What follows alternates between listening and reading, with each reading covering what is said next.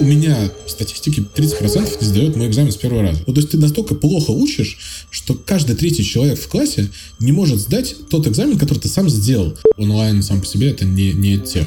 Того, что мы добавляем онлайн в образовательный процесс, не факт, что он становится лучше. Станешь ли ты инженером после курсов по программированию? Не станешь. Да? Но ты можешь стать им через два-три года, когда э, практикуешься. У нас мир построен э, по персональной модели, цифровой мир, а образования нет. И у людей вызывает, возникает диссонанс. Мальчик, ты кто? Эй, мальчик, ты кто? Ты где вообще? А смысл? А, смысл. А, смысл?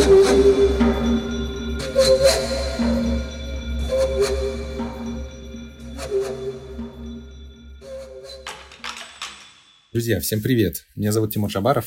А я Маша Иванова, и с вами последний в две тысячи двадцать третьем году выпуск подкаста «А смысл?». Какой-то по счету уже тридцать какой-то. Простите, он еще тридцать какой-то. Он честный будет тридцать шестой. тридцать шестой выпуск. Мы гордимся этой цифрой. Да, мы гордимся этой цифрой. Аминь. А я знаю, что еще круто.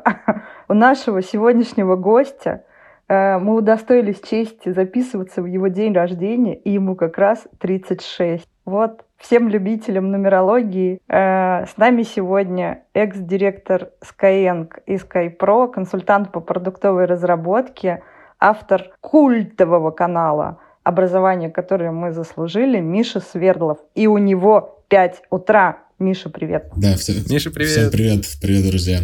Да, я предпочитаю, что у меня восемнадцать два раза, поэтому... Да, восемнадцать два раза. Окей. Спасибо большое. восемнадцать два раза. Это просто потому, что, Миша, ты вечно молод. Как это то самое образование, которое мы... Это правда, да. Не могу сказать, что я вечно пьян, но вот, да, молод. Чем богато, тем рада. Ох, слушай, скажи, пожалуйста, как ты вообще дозрел до идеи, что нормально записывать подкасты, вообще работать в день рождения? Это же какой-то, какой-то, мне кажется, очень взрослый поступок. Слушай, это какой-то э, такой э, специфический, наверное, вопрос для меня, потому что у меня бывает, что я работаю и в другие дни недели. Вот. Не, не, не вижу сильно большой разницы. У меня обычно... И в другие дни года, подожди, подожди. Если ты работаешь в день рождения, значит, наверное, ты работаешь и в другие дни года. И в другие дни недели. Не, на самом деле, я просто работаю в формате пять... Э, ой, господи, раз, два, три, четыре, пять, пять, пять, пять утра, извините. Я работаю в формате двадцать четыре э, на шесть, на все, во все дни, кроме шаббата. Вот у меня есть какие-то, как бы, другой критерий в дни года, которые я не работаю. Вот. Э, не знаю, а чем отличается сегодняшний день от всех остальных? Ну, кроме того, что это день рождения. Что теперь сидеть? Есть, есть тортики. У меня тут уже и так есть двадцать лишних килограмм. Куда же тортики-то есть? Хорошо. Слушай, мы на самом деле, когда думали, выбирали очередного гостя, такое короткое лирическое отступление. Мы в подкасте обычно разбираем какие-то феномены современной культуры, в которой мы внезапно себя обнаруживаем. И подкаст стартовал в двадцать втором году, когда мы с Машей попробовали совместно не сойти с ума а в связи со всеми событиями, и начали выгружать и разбирать какие-то внутренние диалоги, делали их внешними, и вот каким-то образом разбирали, простраивали собственную картину мира, и это нам очень помогало. Из этого родился подкаст. А потом как-то вот понеслось. И вот когда мы выбирали следующего гостя и пригласили тебя, мы подумали, что, кажется, исходя из нашего бэкграунда и исходя из нашего с Машей интереса, и в целом есть такой феномен, который называется «Edtech». И, кажется, если говорить про «Edtech», нужно говорить с тобой, ну, потому что, с одной стороны, образование, которое мы служили, а с другой стороны, небезызвестный твой опыт. Вот если бы ты сделал такое какое-то минутное... Я не верю, что среди людей, которые нас слушают, впервые... Есть, есть хотя бы один человек, который впервые слуш, слышит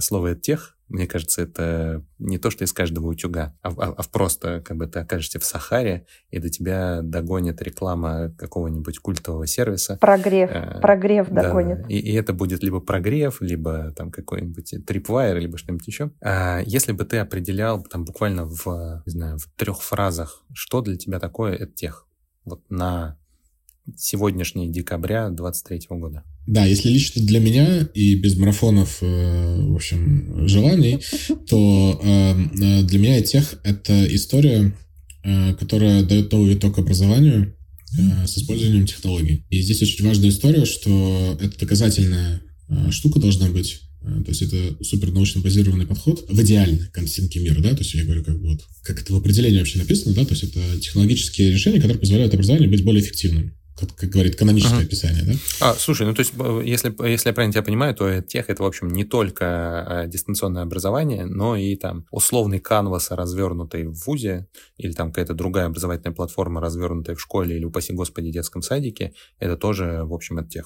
Я больше сказал бы даже, что онлайн сам по себе это не, не тех. От того, что мы добавляем онлайн в образовательный процесс, не факт, что он становится лучше. Особенно теми пятками, которыми это забивали несколько лет назад во всем мире в школы и вузы. Вот, поэтому мне кажется, что технологии здесь зачастую средства, а вот хорошо спроектированный образовательный продукт в целом, это как раз технологически базированное. Это можно гордо назвать эдтехом. Но, но здесь очень много звездочек, маленьких шрифтов и так далее, которые, на мой взгляд, большинство решений на рынке, которые сейчас есть, как бы сказать, относят к какой-то другой категории и явно не к эдтеху. А, даже если посмотреть на, на рейтинг edtechs точка ru и посмотреть на количество компаний, которые в нем, давайте будем честны, если мы открываем Zoom, в котором мы сейчас записываемся, да, и проводим лекцию, а. то это сложно назвать эдтехом, потому что то же самое, что назвать эдтехом радио, не знаю, какой-нибудь там Россия, которая вещала там в тысяча девятьсот пятидесятом году в эс эс эс эр э, какую-нибудь передачу, э, передачу про науку. Вот. Это что было, эдтех, что ли, первый? Ну, или если я вот сейчас разговариваю с вами и буду рассказывать какие-то интересные или менее интересные вещи э, на тему образования, это эдтех? Или я сейчас, если прочитаю лекцию по какой-нибудь там философии, которую я ужасно проходил мимо и не то что ненавижу, но как бы не сильно, в общем, меня зацепило в жизни. Это будет эдтех, ну и так далее, да? То есть как бы... А если преподаватель, не дай бог, вышел в коридор и продолжает вещать, а у него на, на, на шее микрофон, да, чтобы лучше аудитории было слышно. Вот он, он, же, он, он, же, он уже эдтех или еще не эдтех? В общем, короче, много вопросов возникает. Но вот я бы вернулся все-таки к определению, что это доказательный, доказательный подход к применению технологий, который повышает эффективность образовательного процесса. Слушай, полный кайф. Полный вот кайф. Расходимся. У меня... Да, нет, нет, здесь можно, здесь можно просто говорить раунд и, и в общем, да. и, и закрывать лавочку, мне кажется. Но я, я, я вижу, Маша уже это рвется в бой, я просто не могу это не, не задать вопрос, который у меня в этой связи сразу крутится. А что для тебя, вот исходя из такого определения, сейчас бы, что бы ты сейчас назвал таким каноническим эдтехом, опять же, на декабрь двадцать третьего года, исходя из твоего поля, там, не знаю, раз, два, три, какие проекты? С твоей точки зрения, прям эдтех, эдтех. Duolingo, наверное, тут мало будет споров, я надеюсь. Потому что там есть все, и технологическая платформа, и штаты с пятнадцати, я не знаю, там последний раз с ним, когда общался, было пятнадцать исследователей, которые этим всем занимаются на постоянной основе. То есть это профессиональные ресерчеры, которые приносят науку, лингвистику в, в приложение. Не на уровне контента, а просто прямо вот реально на уровне постоянного улучшения пользовательского опыта и образовательных результатов. А кого бы я еще назвал эдтехом? Ну вот, как бы, Coursera, к сожалению, мимо. А вот если uh-huh. посмотреть... Э, и тут меня сейчас подводит моя память. Ты не переживай про память, потому что если сейчас что-то забылось, а потом вспомнится, мы добавим текстом, да. Ссылочками добавим. Значит, да, есть... А, все, я вспомнил. Все, я вспомнил. Я молодец. Khan Academy очень ага. быстро сориентировался, потому что до этого Khan Academy, ну, как бы было, ну, прекрасные там сайты, приложения, классно записаны видосы и платформа, вот, но они очень быстро сориентировались, когда появился там ChatGPT и подобного рода технологии, и они одни из первых, наверное, внедрили эту всю историю к себе под капот, и, собственно говоря, все вот эти, сейчас будет много англицизмов, наверное, бенефиты технологии искусственного интеллекта, ставшего максимально демократизированным через технологии ChatGPT, они применили для своих студентов с точки зрения персонализации, с точки зрения доступного объяснения тем, когда ты можешь нажать кнопочку такой «я не понимаю, объясни по-другому». Да? И если раньше для этого надо было штат разработчиков, которые писали собственное решение, то сейчас это типа кнопочка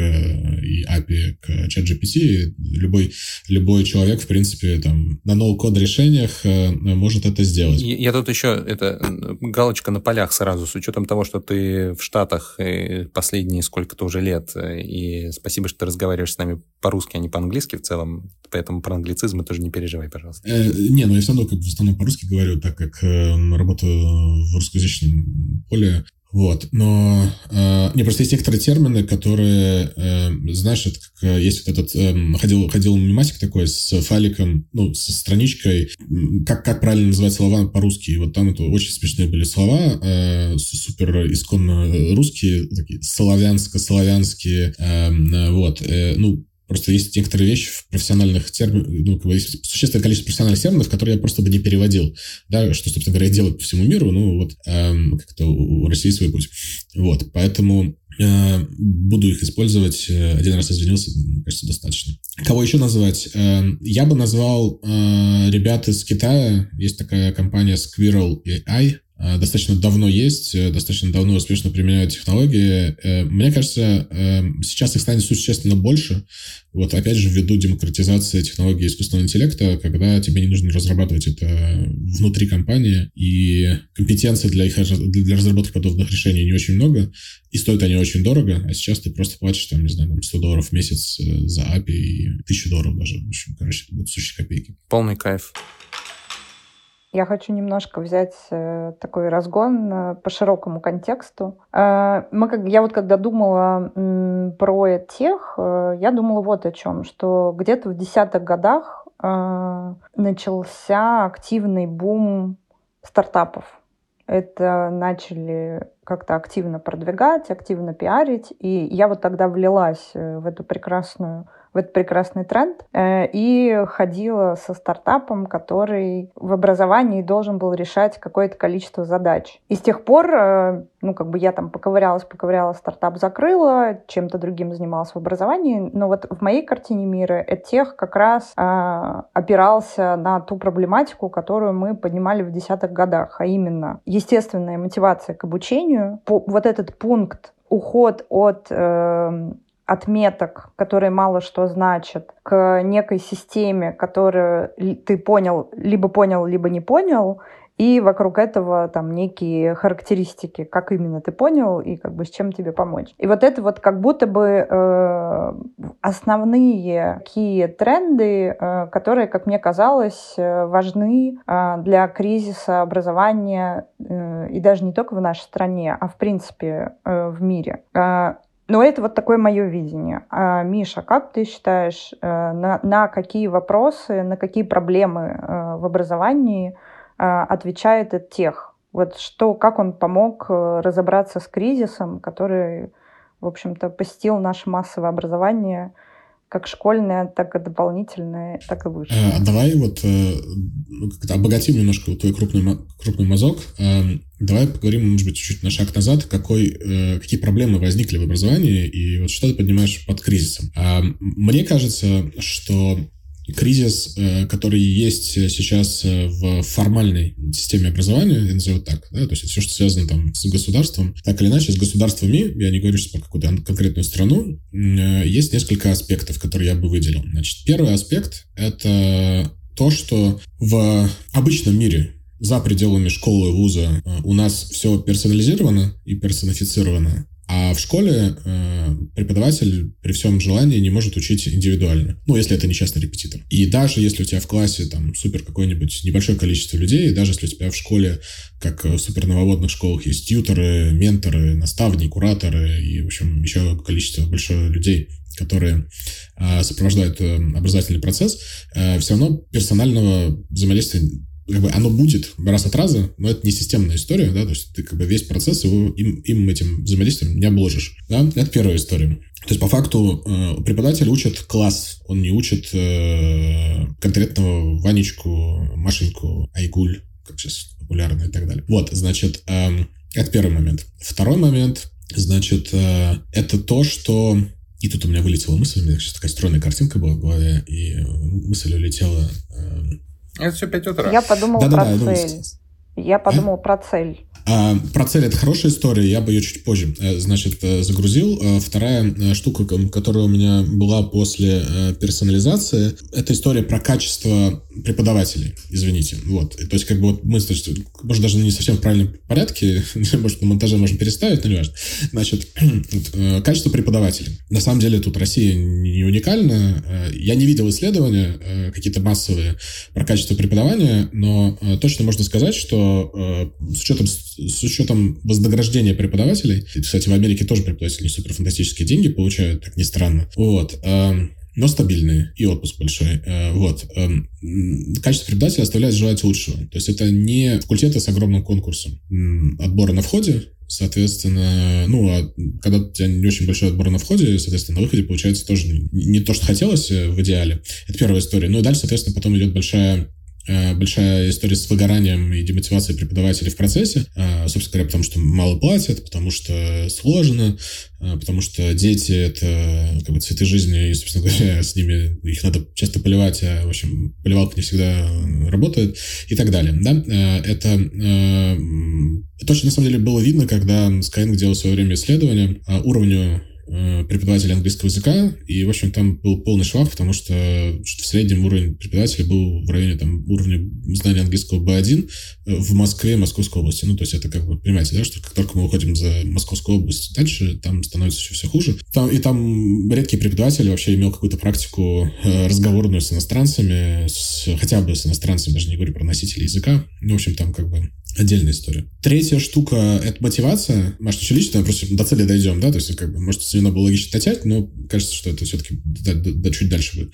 Вот. А, мотивация а, — а, это история про то, что образование как само по себе, оно не выстроено как продукт, да, ну, то есть оно не идет от ценности очень часто. Вот когда мы вообще задумывались, когда я пришел в Skyeng, первое, что я сделал, я начал как бы разбираться с тем, а кто к нам пришел и что они хотят, да, то есть э, зачем они вообще пришли, какую задачу они хотят решить.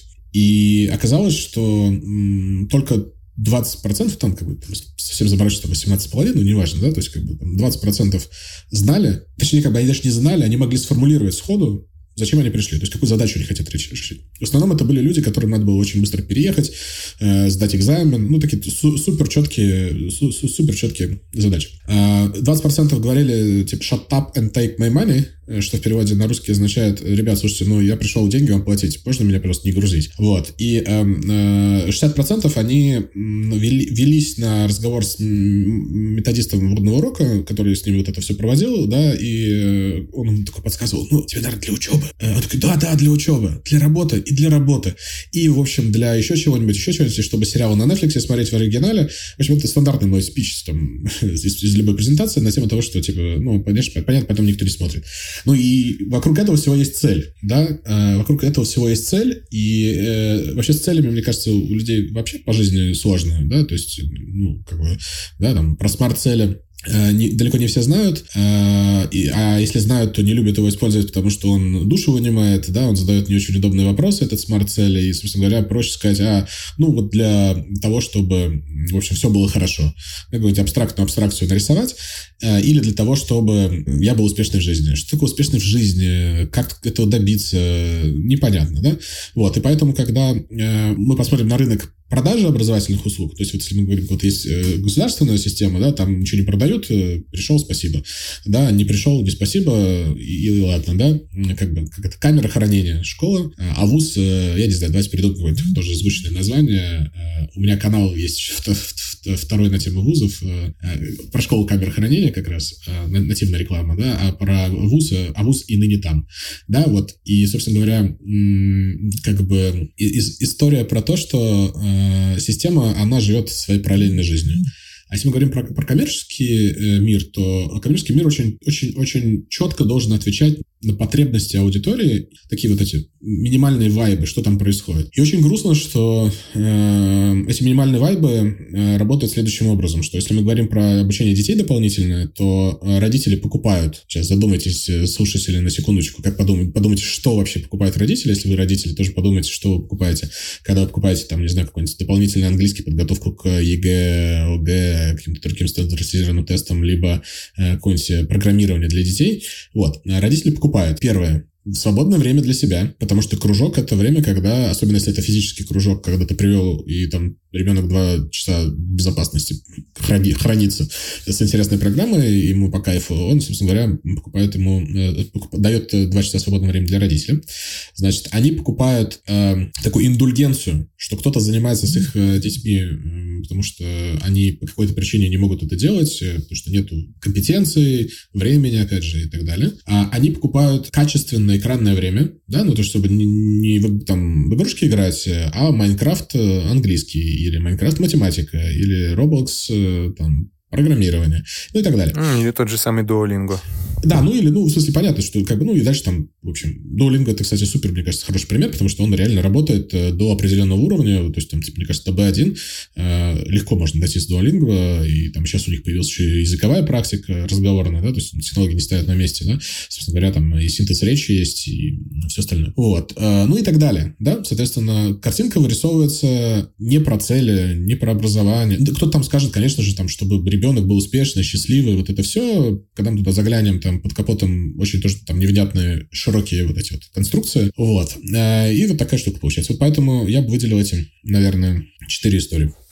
Слушай, это очень похоже, это очень, это очень похоже на реальность, по крайней мере, у меня прям супер откликается. И э, особенно у меня болит э, как раз штука про цели, видимо, поэтому Маша про нее самую первую сказала, потому что э, когда мы говорим про школу, когда мы говорим про вуз, вообще про, про все обязательное образование или то, которое воспринимается как обязательное для того, чтобы ты выжил. Типа, зачем мы вообще идем учиться? Ну, потому что если ты не поучишься, то э, как-то дворником станешь, всегда до, до, до гроба у меня наш и сидеть будешь, какие там еще у нас родительские отговорки есть. Но переводя как бы на адекватный язык, это означает, что ты как бы в общество не встроишься, и поэтому надо чему-то там поучиться. И вот это вот «надо», оно как бы продолжает висеть дамокловым мечом, и, соверш... и как бы над дамокловым мечом, в первую очередь, над родителем, не над ребенком. И, и вот, и он там висит, до конца не осознается, но все под этим давлением находясь, потому что этот меч, он же висит не только над ребенком, он висит над всей системой, одновременно и над учителем, и над директором, и над репетитором, и над тьютором, в общем, над всеми, кто к этой системе имеет хоть какое-то отношение.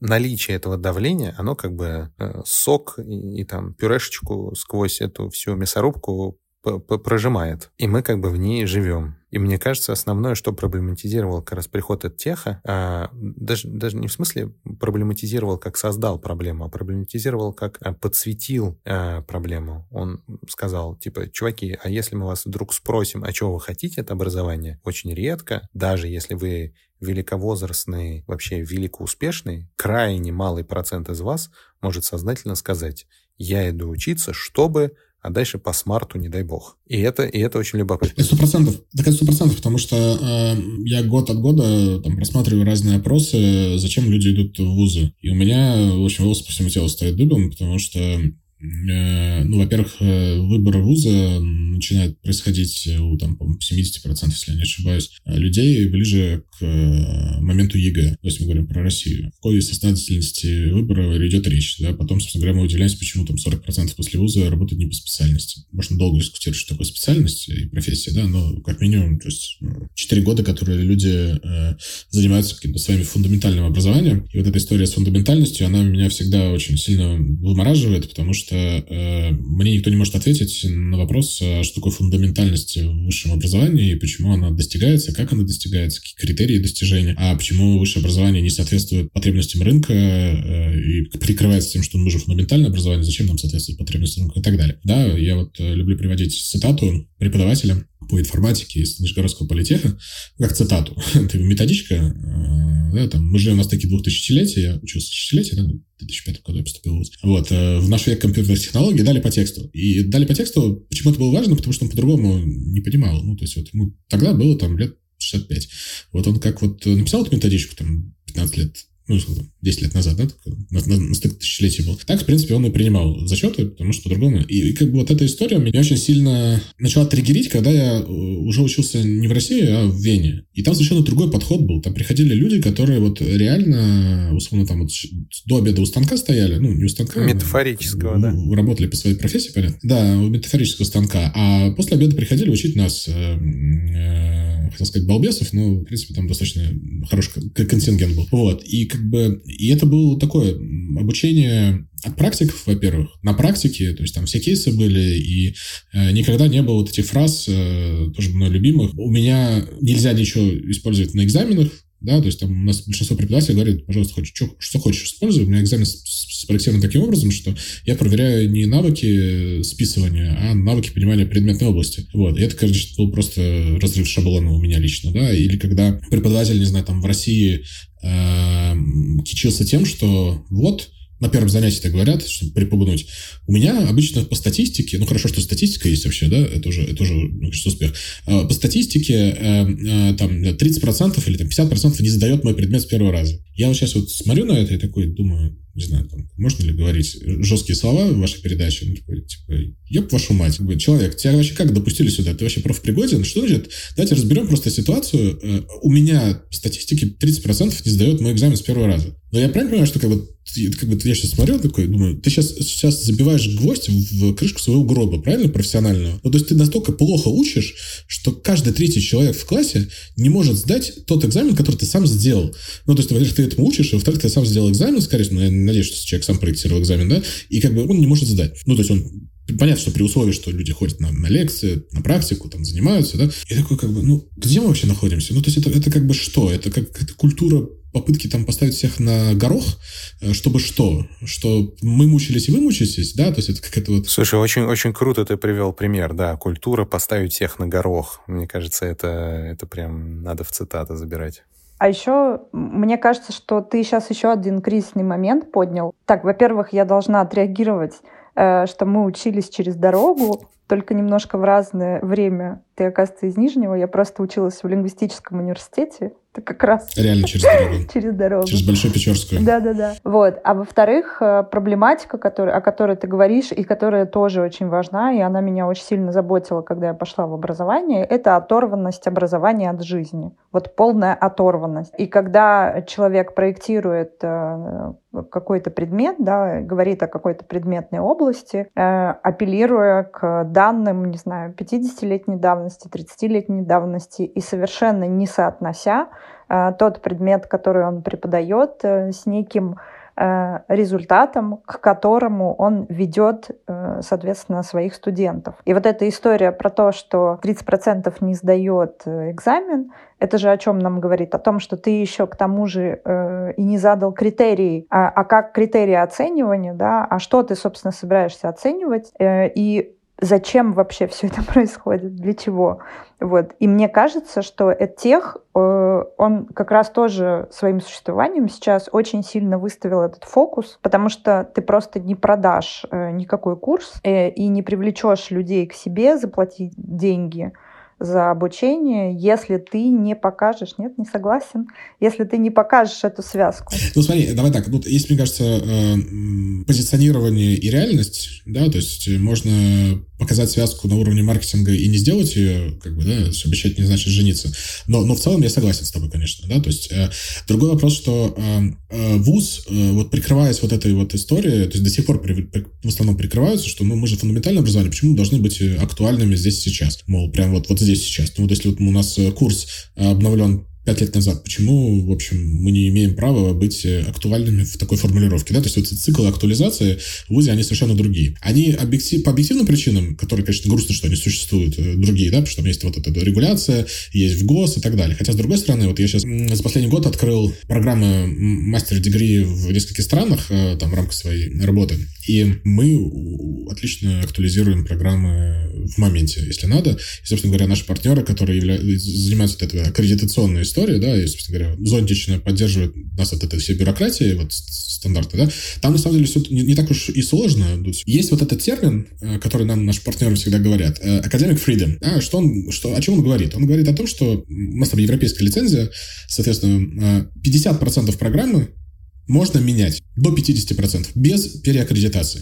Ну, то есть вот у нас вот есть curriculum, то, что называется... Это в России. Нет, я сейчас говорю про Европу, да. Я думаю, что в России, на самом деле, плюс-минус а, то же самое. Я uh-huh. просто никогда не копался, но как раз по, по, по опыту России, когда мы ко мне приходили, когда мы с кем-то обсуждали по поводу вузов или по, по, по поводу школ, они такие, там, значит, обычно присутствуют вот эти вот добрые полицейские, злые полицейские навсегда на встрече. Один говорит, что не, ну я же в ГОС, а другой говорит, ты в ГОС-то читал? То есть, типа, там, ГОС дает, ого-го, какой простор, на самом деле, для творчества, да, то есть а, это с одной стороны. С другой стороны, э, я работаю там в трех-четырех, четырех, пяти вузов, давайте, на самом деле, в пяти вузов, там, преподавая какие-то курсы в России. У меня не было никогда проблемы с тем, что я буду преподавать, потому что весь контроль заканчивается на уровне оглавления курса по, по шаблону э, с какими-то там базовыми, ну, обязательно результатами, да, outcomes. И, собственно говоря, эти outcomes тебе обычно уже дадут, потому что сидит методист какой-то один там в деканате, на самом деле, который не методикой занимается, а вот соблюдением вот этой истории с совгосом, что там все вот эти вот навыки, они сбалансированы, исходя из программы, которые где-то там кем-то согласованы, и кто-то где-то зачастую тоже не, не, вообще в этой области не факт, что эксперты, да, там они кондитерским производством когда-то занимались, а сейчас согласуют программы по, там, не знаю, по веб-дизайну. Как бы, ну, понятное дело, что красота должна быть во всем, но, в общем, понятное дело, что это не связанная история. И очень классно, я когда пошел, что такое лирическое отступление, пошел смотреть... Минтруд выпускает, в общем, по каждому, по каждой профессии э, такой скиллсет, назовем это так. Да, и, собственно говоря, я когда пошел смотреть там по продуктовой разработке, я прям был в приятном шоке, потому что там, ну, прям слова, которые понятные, современные, актуальные, и э, не то, что откликаются, я бы также написал, да, ну, там, процентов девяносто, э, ну, не обязательно, ну, девяносто достаточно большое пересечение, да, то есть у каждого свои взгляды, да, девяносто это много уже, вот. И я потом думаю, неужели, как бы, наняли людей, как бы, не по объявлениям. Оказалось, что да, там просто подрядчик был, который там, условно, там был Product Vision или какой-то, который учит э, продуктовой разработки последние десять лет, и, собственно говоря, там на острие находится. Вот, и классно было бы, если бы всегда так было. Но, к сожалению, очень часто кондитеры пишут, в общем, критерии для программирования или веб-дизайна. Так вот, соответственно, и возникает история, что э, есть вот это регламентирование, которое люди воспринимают как, как данность, и как серия вот «нам сказали так делать, мы так и делаем». И задавая вопрос: а что можно по-другому? А как можно по-другому? А, а можно ли? И оказывается, когда ты заглядываешь под капот, вот, ну, вот в Евросоюзе это пятьдесят процентов. Я думаю, что в России это тоже не менее пятьдесят процентов, ну, окей, даже тридцать процентов. Ну, что значит тридцать процентов? То есть ты тридцать, тридцать процентов курса можешь каждый, каждый год менять. тридцать процентов контента в курсе. Это достаточно, на самом деле, очень часто, чтобы актуализировать. Вопрос, как бы, зачем это нужно? Потому что у вуза нету кей пи ай никакого, кроме количество денег, которые они получают с своих, ну, если мы говорим коммерческий кей пи ай, количество денег, которые они получают со своих студентов, ну, потому что иначе там, да, там есть какой-то бюджет. Значит, вторая история, у них есть вот соблюдение регламентов, норм, и третья история, сейчас вот появляется там вот этот приоритет двадцать тридцать, уже там пять лет скоро останется до, до двадцать тридцать, да, вот, это хорошо ставить приоритеты на, надолго, да, чтобы можно было не выполнить. Вот. Но я очень надеюсь, что большинство вузов все-таки, как бы, переориентируются. И в приоритете двадцать тридцать там есть и критерии процента трудоустройства, зарплаты после выпуска. Да, потому что, если мы посмотрим назад, как бы в начале, то те люди, которые не знали, куда они хотят идти, они, как минимум, когда отвечают на вопрос, а зачем вы идете в вуз, вообще в принципе, да, в любой вуз, они для того, отвечают для того, чтобы в основном построить карьеру, да, получить профессию и построить карьеру. А вуз говорит, что а мы, друзья, вообще вам тут фундаментально учим, мы после бакалавриата не даем вам карьеру, не даем вам профессию. Вы после бакалавриата получаете степень бакалавра, а дальше, если хотите какое-то там углубление в предметной области, вы куда идете? В магистратуру идете, в Edtech идете, в ДПО идете. И тут у меня флешбэк к нашему разговору с Сергеем Ждановым, где мы очень подробно обсуждали про кризис высшего образования, и что там происходит, и что там происходит хорошего. Я вот хотела вернуться к истории с эдтехом.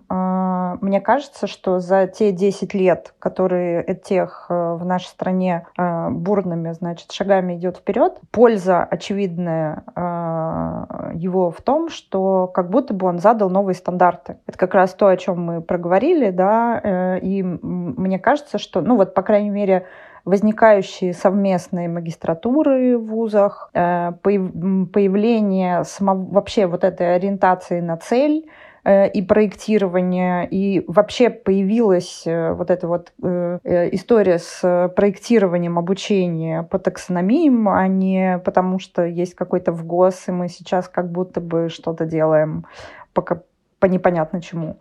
Вот. И появилась ориентация на результат, ну и в части, понятно, что не везде, но как будто бы в передовых и тех компаниях очень много ориентации на ну, связки вот с этой самой реальной жизнью. Вот, по крайней мере, в том, что мне приходит в голову. Я не знаю, не могу сказать, за там, какая там доля у этого, но тем не менее, как будто бы вот есть такие стандарты. Но, с другой стороны, как будто бы есть ощущение, и не знаю, поправь меня, если я не права, что Edtech как будто бы вычерпал долю людей, которые готовы вот так учиться. И как будто бы э, вот эти вот э, темпы роста, которые рынка, которые замедлились, как будто бы говорят о том, что ну, все, кто более-менее там, был ориентирован на какое-то разумное, осознанное обучение, как будто бы закончились. Что-то такое я еще читала у Ларьяновского в блоге. Нет ли такого, что все уже, ну, то есть вот собрали всех, кого могли, и дальше непонятно что. Миша, я тут это, перед тем, как ты начнешь разрушать наши с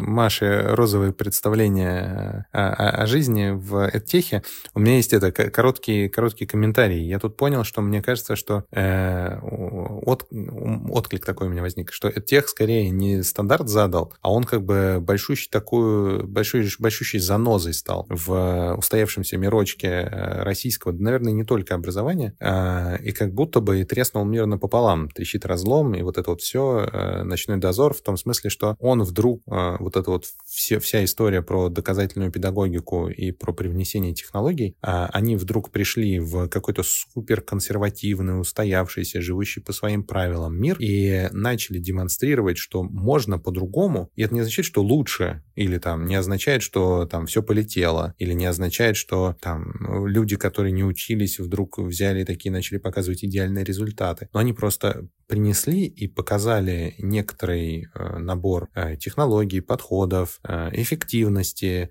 вообще продуктового, упаси господи, мышления, который в этом мире, он э, существовал, э, ну вообще в зазеркалье некоторым, в академической там, честности, в фундаментальности, в своем оторванном от там, реального применения целеполагания, ну и так далее. И э, став этой занозой, он как бы, как, как бывают опыты, которые потом ты вот что-то увидел, а развидеть больше нельзя. Вот мне кажется, Edtech стал чем-то подобным для образования в СУЕ, показав нечто, что теперь нельзя развидеть, не всегда понятно, как применить, не очень понятно, где этот самый мостик между, упаси господи, вот этой всей фундаментальностью, традиционностью, историчностью и там вот этим всем, и какими-то новыми технологиями. Это какой-то вызов постоянный, как не потерять одно в попытке обрести другое. И, и, и, и вот этот вот шпагат, на котором сидит образовательная система и люди, которые в ней пытаются делать образовательные проекты, он как будто бы не, не сокращается, а он как бы становится, там, отрицательный градус появляется уже у, у этой растяжки, в, в, в которой эти люди сидят. А в частности, там, с появлением чат джи пи ти и прочих больших, больших лингвистических моделей этот шпагат только увеличивается, потому что есть же и там, такое устойчивое противоположное мнение, там, где товарищи говорят, школа должна, а, в этом смысле не про вуз, а про школу, если говорить, должна учить нафталиновым навыкам. Нигде больше, чем здесь, Арам, Арам Пахчинян так говорил в какой-то момент на одной из конференций, которую мы делали, а, школа должна учить тому, с чем человек больше нигде никогда в обычной своей жизни не столкнется. Вот он как бы этот навык здесь получил, и дальше как бы живет жизнь, умея это или зная это. В обычной жизни это не, ему может и не пригодиться, но это обеспечивает некоторую некоторый культурный базис. Ну, то есть, где мы с вами в реальной жизни, вот так вот, ходя на завод или строя свой, или строя свой завод, э, сталкиваемся с мифами Древней Греции, ну, как бы глубоко не погружаясь. Но при этом, кажется, это некоторый кусочек культурного контекста, который для нас как будто бы важен. Э, все, комментарий закончен. Э, Миша, жги. Я, я, я, во-первых, я, во-первых, все забыл. Во-вторых, у меня все время, пока ты говорил, ну, последнюю часть про мифы Древней Греции, крутился, и все думал, ты про интеграл скажешь или про... не про интеграл. Вот, значит... Вот, просто... Нет, я гуманитарий. Ну, типа, вот я тоже, как мне сказали в какой-то момент времени в техническом вузе, что я гуманитарий. Вот, может быть, это действительно правда. Ну, вот, интеграл я до сих пор не понимаю алгоритмом, зачем мне по жизни нужны. Во-первых, все загуглить быстро можно. Во-вторых, ну, непонятно. Ну, это ладно, да, там образное мышление, все дела, функции, вот это все не очень понятно. Давай вернемся по поводу, наверное, стандартов отрасли, примеров и, в общем, вот, вот этой всей истории. Мне, мне кажется, мне кажется, что нет. Ну, давай, давайте будем честны, что вот мы делали два года назад исследование про узнаваемость брендов, спонтанное и наведенное, и когда э, спрашивали аудиторию, ну, там, Давай так, целевую аудиторию для Skypro в тот момент. То есть это люди в возрасте от двадцати до тридцати пяти лет, ну, там, до сорока лет, да, там, с определенным уровнем дохода и с определенным, ну, из географии по всей России. Оказывалось, что на самом деле лидера сегмента дополнительного профессионального образования, хотя они считают, что на самом деле Edtech это ДПО, номинально он, точнее, юридически он попадает в сегмент ДПО. Да, по факту, мне кажется, что то, что, чему обучают на курсах за год, это то же самое, чему обучают в ВУЗе за четыре. Да, просто, просто тому, что нужно тебе в дальнейшем для отрасли, для работы в индустрии, а не, в общем, там, философии и всего остального. Вот. В смысле, я не говорю, что это плохо обучать философии и там какой-то там... У меня еще какая-то была... Какие-то были странные предметы, типа... Ну, понятно, что там есть сопроматы всякие, да, но это тут какие-то суперприкладные предметы, с ними вопросов особо нету. Да, у меня были какие-то предметы про охрану водоемов. Ну, что-то какое-то какая-то...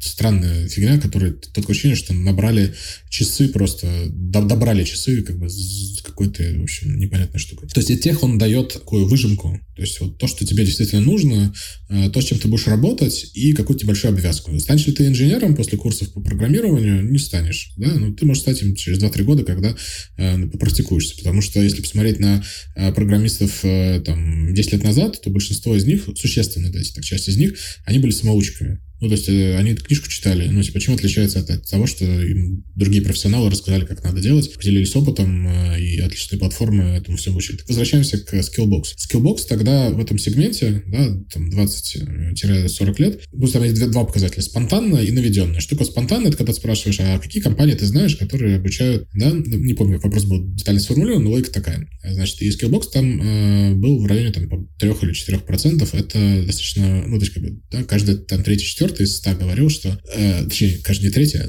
три-четыре человека из ста говорило, что Skillbox и еще какие-то компании. Значит, а при наведенном было в районе там двенадцать-тринадцать процентов. Но обратите внимание, что это Skillbox, который к тому моменту уже крутил медийку по телевизору, в том числе, да, у которых была наружная реклама, ну, то есть, как бы, достаточно известна, который откручивал огромные бюджеты э, по э, рекламе в интернете. И все равно это там тринадцать процентов. То есть, когда мы говорим, что Edtech кому-то сделал какой-то пример, то я бы не сказал, да, потому что, э, ну, это просто никто не знает об этом, да, то есть, как бы, я, я не говорю, знают и пробовал, это, это еще порядок другой, да, то есть, как бы, те, кто знают, и те, кто потом пошел и попробовал, да, и то, что там э, курсы прошли даже двести тысяч человек, ну, где двести тысяч человек, и где пять миллионов студентов, которые каждый год начинают обучение, или сколько там их начинают, ну, много. Мне кажется, порядка пяти там посмотреть. Вот, поэтому точно нет, к сожалению, да, эти студенты в основном и Coursera также не знают, да, потому что они ее также не называют. Поэтому, э, к сожалению, моему, э, у вузов все будет хорошо. Не то, что я им зла желаю, да, просто, ну, как бы у них нету просто, у них просто нету э, мотивации меняться в целом. У них все, в принципе, стабильно.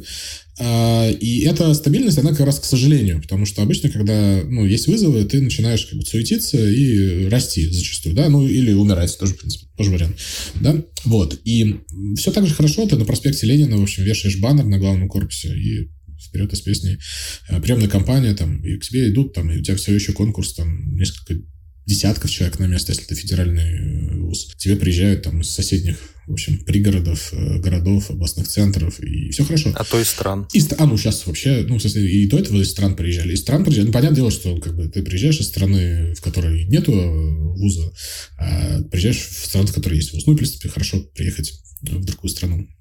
Это, это, очень, это очень полезно. А для общего развития, и как раз вот это намного, мне кажется, эффективнее, чем фундаментальность высшего образования. По поводу планки, соответственно, вот конструкция такая. Как бы Edtech не хотел, он, ну, такие, какие бы амбиции и желания не были, ну, нет. Да, в России сколько там еще есть? шестьсот вузов на текущий момент, или семьсот все еще. Вот. Я все время путаю вузы и банки. Жалко, что вузы, так же, как и банки, в общем, Эльвира Сахибзадовна не закрывает, да, потому что кажется, что там этих вузов в хвосте столько же, сколько и банков, которые занимаются отмыванием.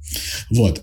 Но при этом, смотрите, какое количество Маша сказала про вот эти совместные программы. И я, я, к сожалению, скажу, что они, они, они не благодаря, а вопреки очень часто происходят. Я просто тоже пытался пару программ запустить. Там, в общем, чтобы ее запустить, это ну, надо отдельный пуд соли съесть. Вот. У нас сегодня такая кулинарная встреча, да, горох, соль. И там экономика, на самом деле, тоже не очень веселая, потому что когда ты приходишь в вуз, они такие, ага, тридцать процентов от выручки мы берем за свой логотип. Такой, что? Ну, как бы, чтобы, если вы как бы, понимаете экономику Edtech, то тридцать процентов там нету дополнительных, да?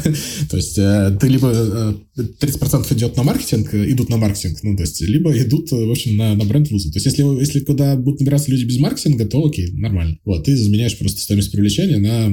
На, на, на, на бренд, и как бы нормально, да, но в целом обычно чудес не случается. Шедик. Поэтому есть там сколько, семь, наверное, вузов, может быть, даже меньше, которые делают совместные программы. Но их же не семьсот, и даже не двадцать, и не пятьдесят, да, то есть там есть какие-то пятьдесят, первые пятьдесят вузов, которые там что-то представляют из себя достаточно. Но при этом есть э, синергия, которая очень хорошо понимает за маркетинг, задачи пользователей, делают продукт, который отвечает им, а их потребностям. Мы содрогнулись, и я честно скажу, что я не э, видел непосредственно продукта университета Синергия или Синергия, не знаю, как правильно называется, Синергия, наверное.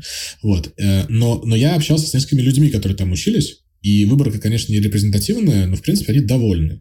Они свои задачи решали. И это люди, которые не хотели купить просто диплом. Да? То есть это люди, которые, ну, в целом, даже были не прочь поучиться. Ну, просто когда ты запускаешь программу, не буду называть имен, с каким-нибудь крупным вузом топ пять в России. Там, в общем, с тобой разговаривают э, из позиции там «Мальчик, ты кто? Эй, мальчик, ты кто?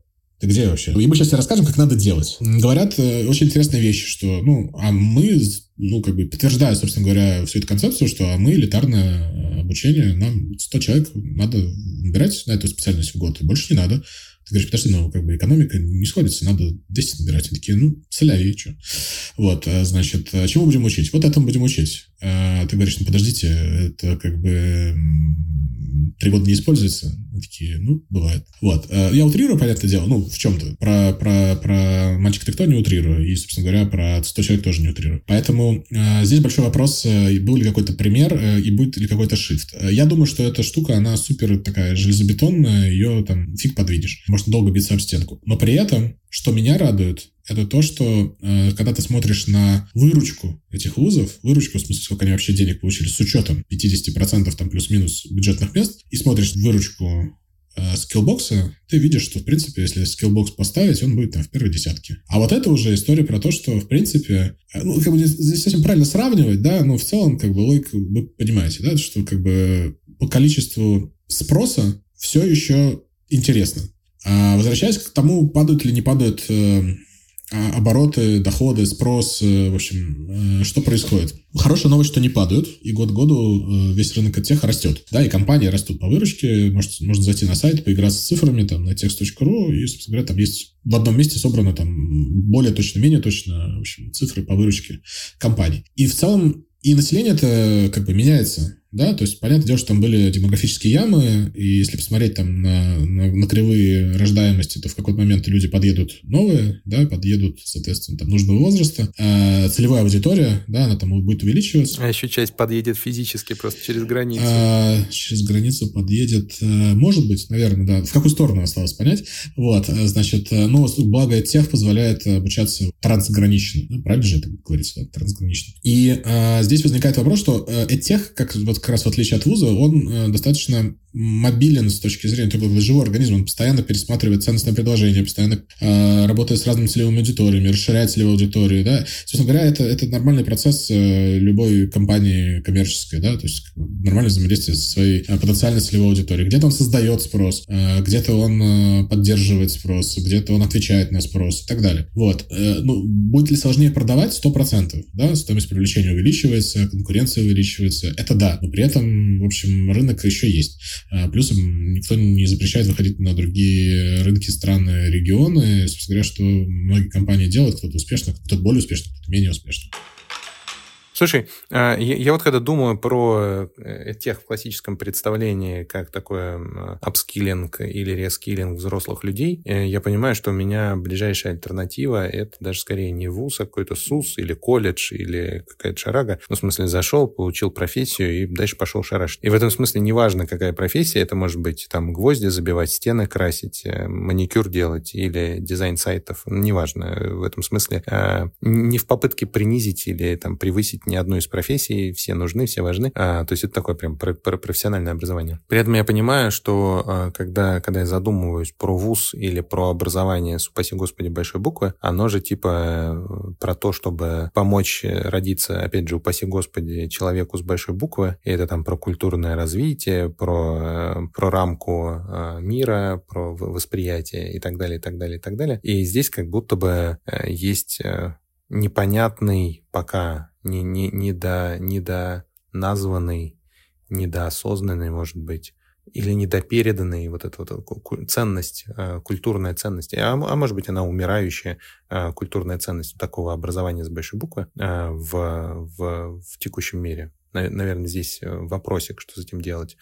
Но, но вопрос, который... Не, не мог просто не так не откликнуться.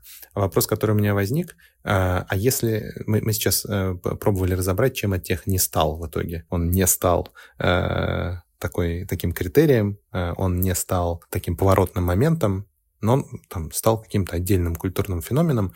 И с твоей точки зрения, вот as of today, как, какую, какую позицию EdTech занимает относительно существующей системы образования? Вот там есть под, под системой, я подразумеваю... Вообще это любопытно, когда мы разговаривали с родителями, много лет мы разговаривали с, с периодичностью с родителями, когда ты их спрашиваешь, что такое образование, они говорят, ну вот смотри, садик, школа, вуз. И ты такой, ага, окей. А все вокруг? А что вокруг? И ты понимаешь, что как бы образование и система образования, восприятие, они обычно сливаются. Ну вот, и тем не менее, если говорить про образование как про систему или в принципе про поле, то чем, с твоей точки зрения, все-таки EdTech стал или там становится, если говорить про это как про состоявшийся или там развивающийся феномен? Ну да, если смотреть на масштабе, он ничем не становится. Да? То есть там, при всем том, что огромные цифры и обороты, там, всей индустрии EdTech, миллиарды.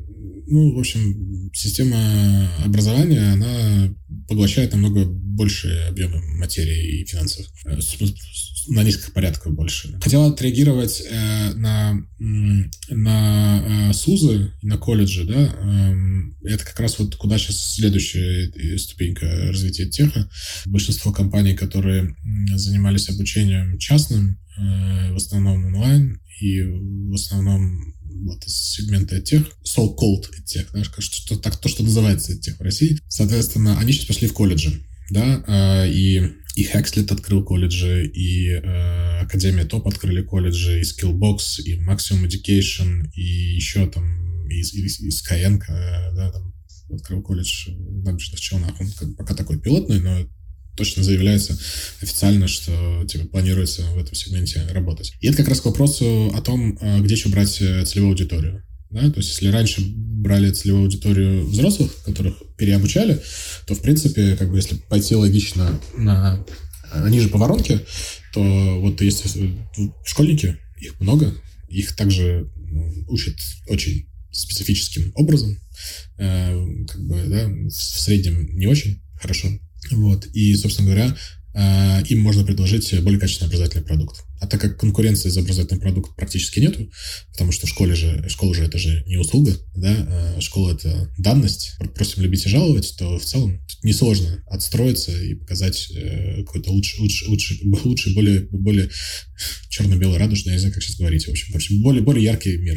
Вот, значит, и там намного, намного больше денег. То есть, если мы посмотрим на колледжи крупные московские, то они зарабатывают местами больше, чем вузы крупные московские. И аудитории там больше, по понятным причинам, потому что это ниже по воронке. А возвращаясь к вопросу от, от, от, о том, чем стал EdTech, мне кажется, он стал понятным, просто понятной нишей для бизнеса, с одной стороны, с другой стороны, местом, куда ты можешь прийти и получить апскиллинг, либо качественный, качественный продукт по смене профессии. Вот. Почему я не считаю его ДПО? Потому что все-таки ДПО – это история про дополнительное профессиональное образование, да, ну, то есть, как бы, там, слово «дополнительное профессиональное» говорит о том, что ты, когда имеешь какую-то профессию, ты можешь ее развивать дальше.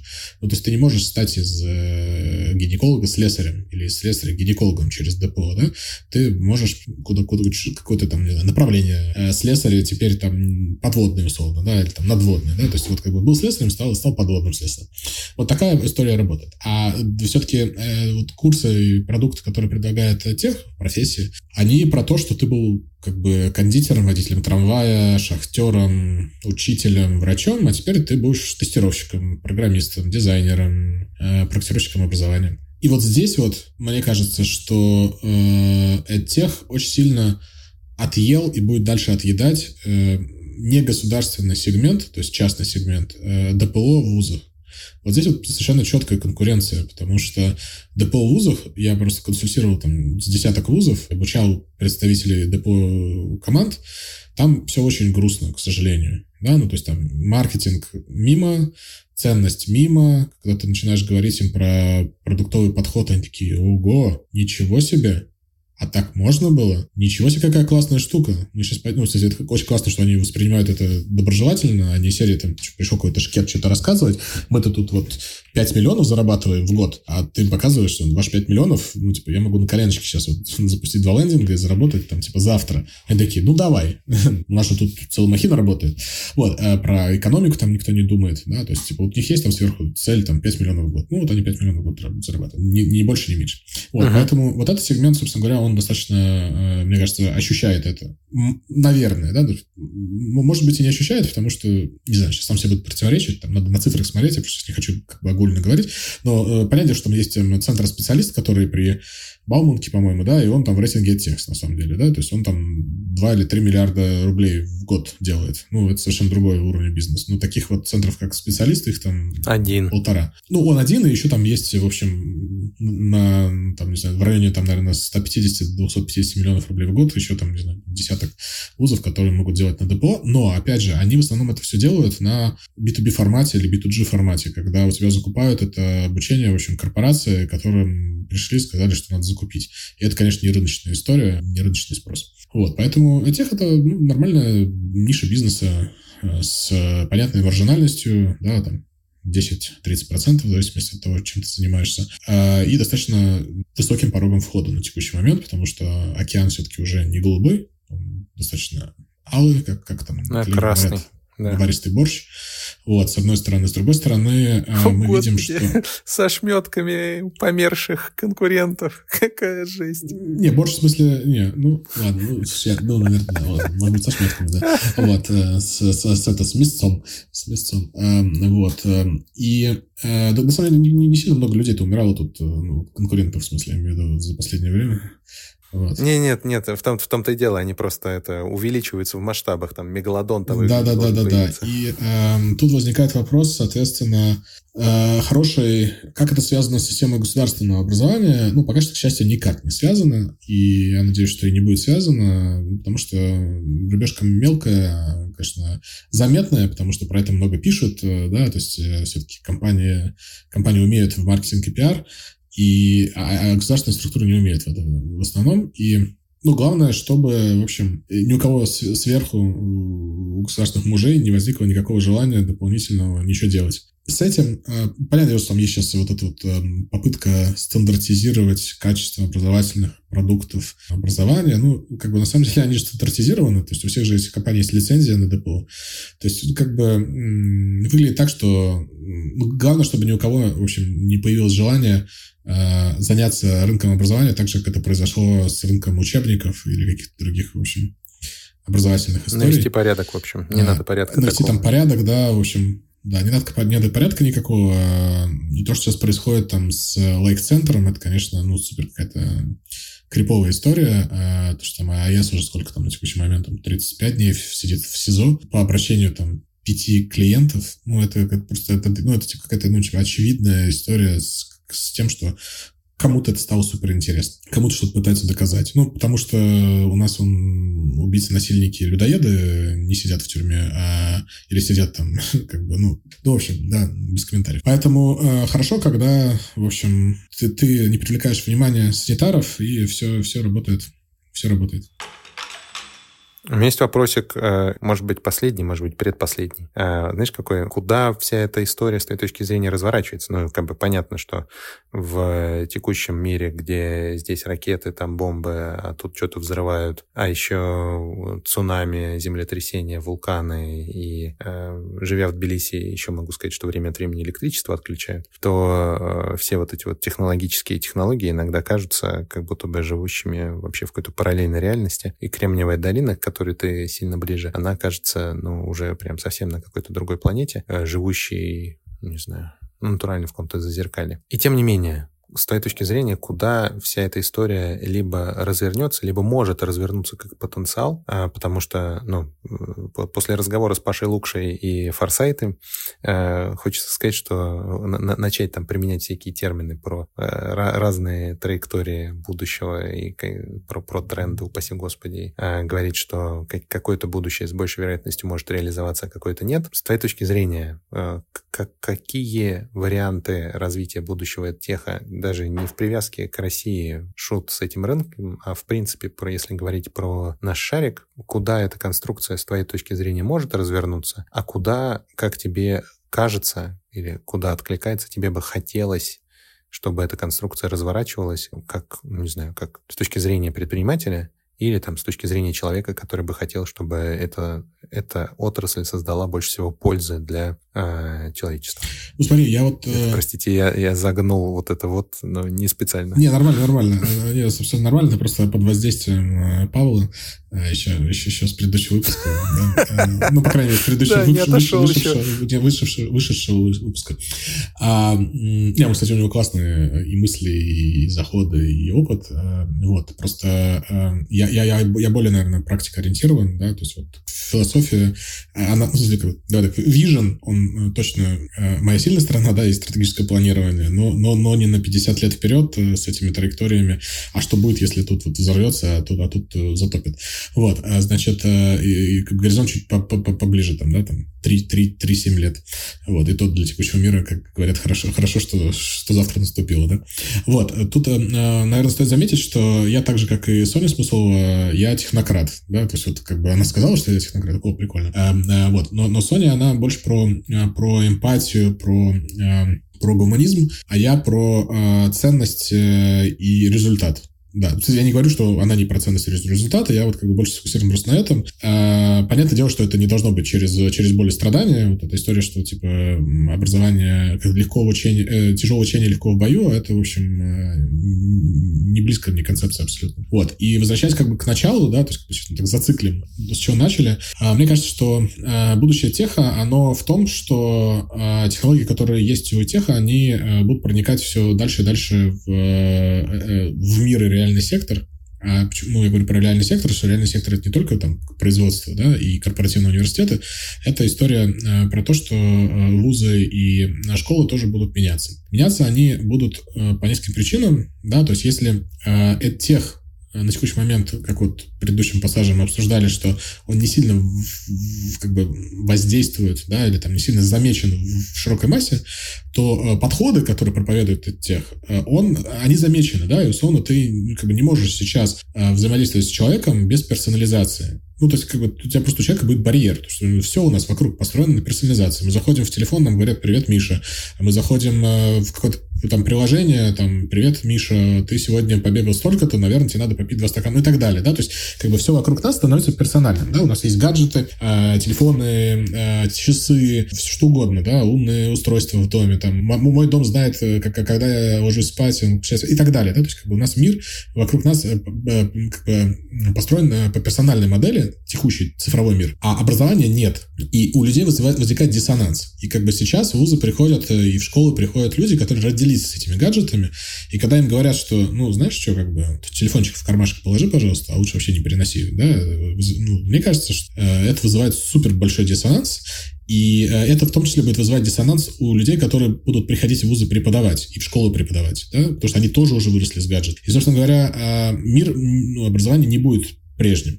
А как только мы э, обеспечим нужное проникновение устройств, э, которые, в принципе, сейчас достаточно большое, да, там, в Америке там у всех школьников есть ноутбук, который им выдают, и так далее, то есть вопрос, как им пользуются. вот, то, собственно говоря, дальше у тебя есть канал. А что этот канал поставлять, это хороший вопрос. И, собственно говоря, текущие просто видосики туда не поставить, потому что видосики в ТикТоке, они адаптируются под твой интерес. Добро пожаловать. Видосики в Ютубе, они адаптируются под твой интерес. А если обязательно видосики не будут адаптироваться, то будут смотреть видосики в ТикТоке. И будут вот эти толпы людей, которые закончили ТикТок университет и потом рассуждают о, о колонизме, в общем, вселенной, правах угнетенных и, в общем, всего остального. И как бы вот мы получим вот эту вот историю.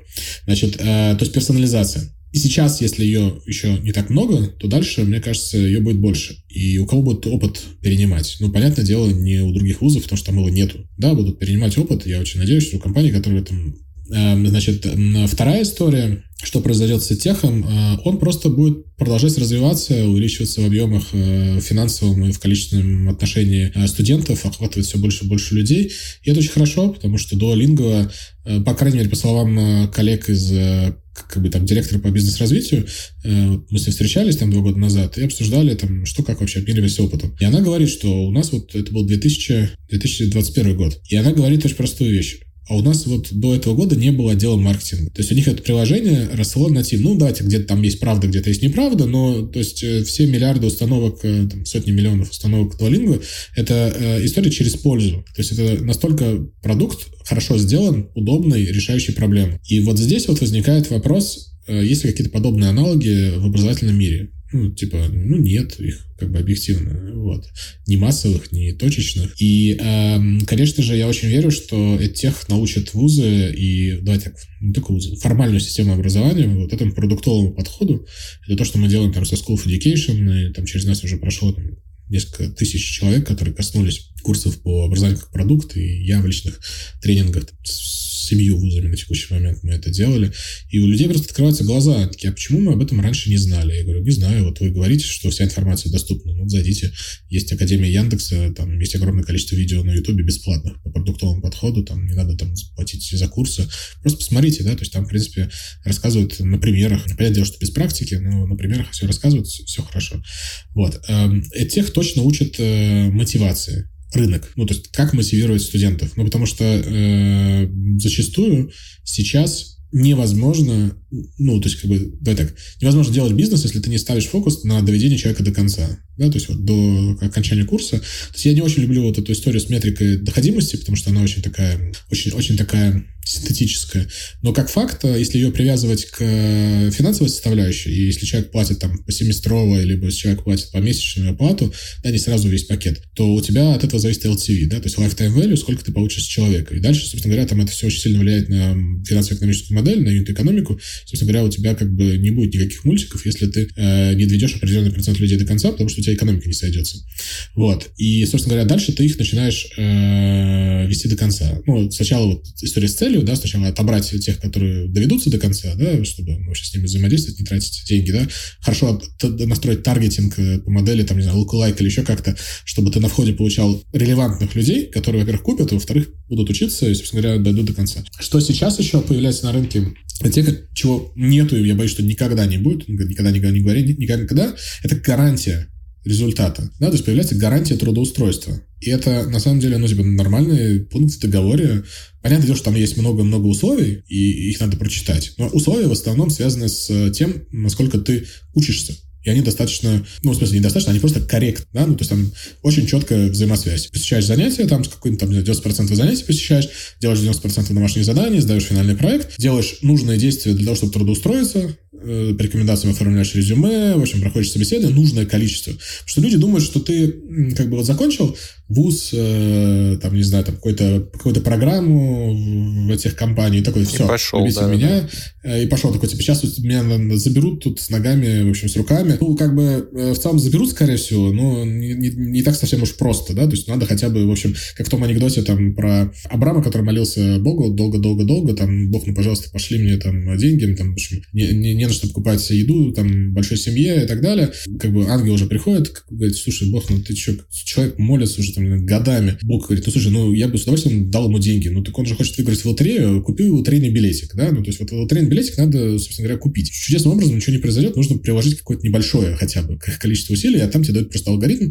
ты просто по нему идешь, да, там делаешь двадцать откликов в день э, и так далее, да, то есть там, не знаю, корректируешь резюме определенным образом, да? Вот. А, и вот эта история, она, мне кажется, очень сильно может повлиять на, на сознание, потому что это очень сильный такой, сильный, сильный ценз на предложение, что у тебя есть гарантия, да, то есть когда ты говоришь, что, ага, либо мы тебя трудоустроим, либо ты трудоустроишься, честно говоря, да? Либо мы тебе вернем деньги. И ты такой, типа, ого, это значит, что ребята верят в свой продукт. А готов ли хоть один вуз такую историю сделать? Вот, типа, не просто, типа, на бумажке, да, вот реально ответить за, за слова, и там через четыре года, если люди не трудоустроятся, вернуть им деньги. Я боюсь, что никто так не сделает.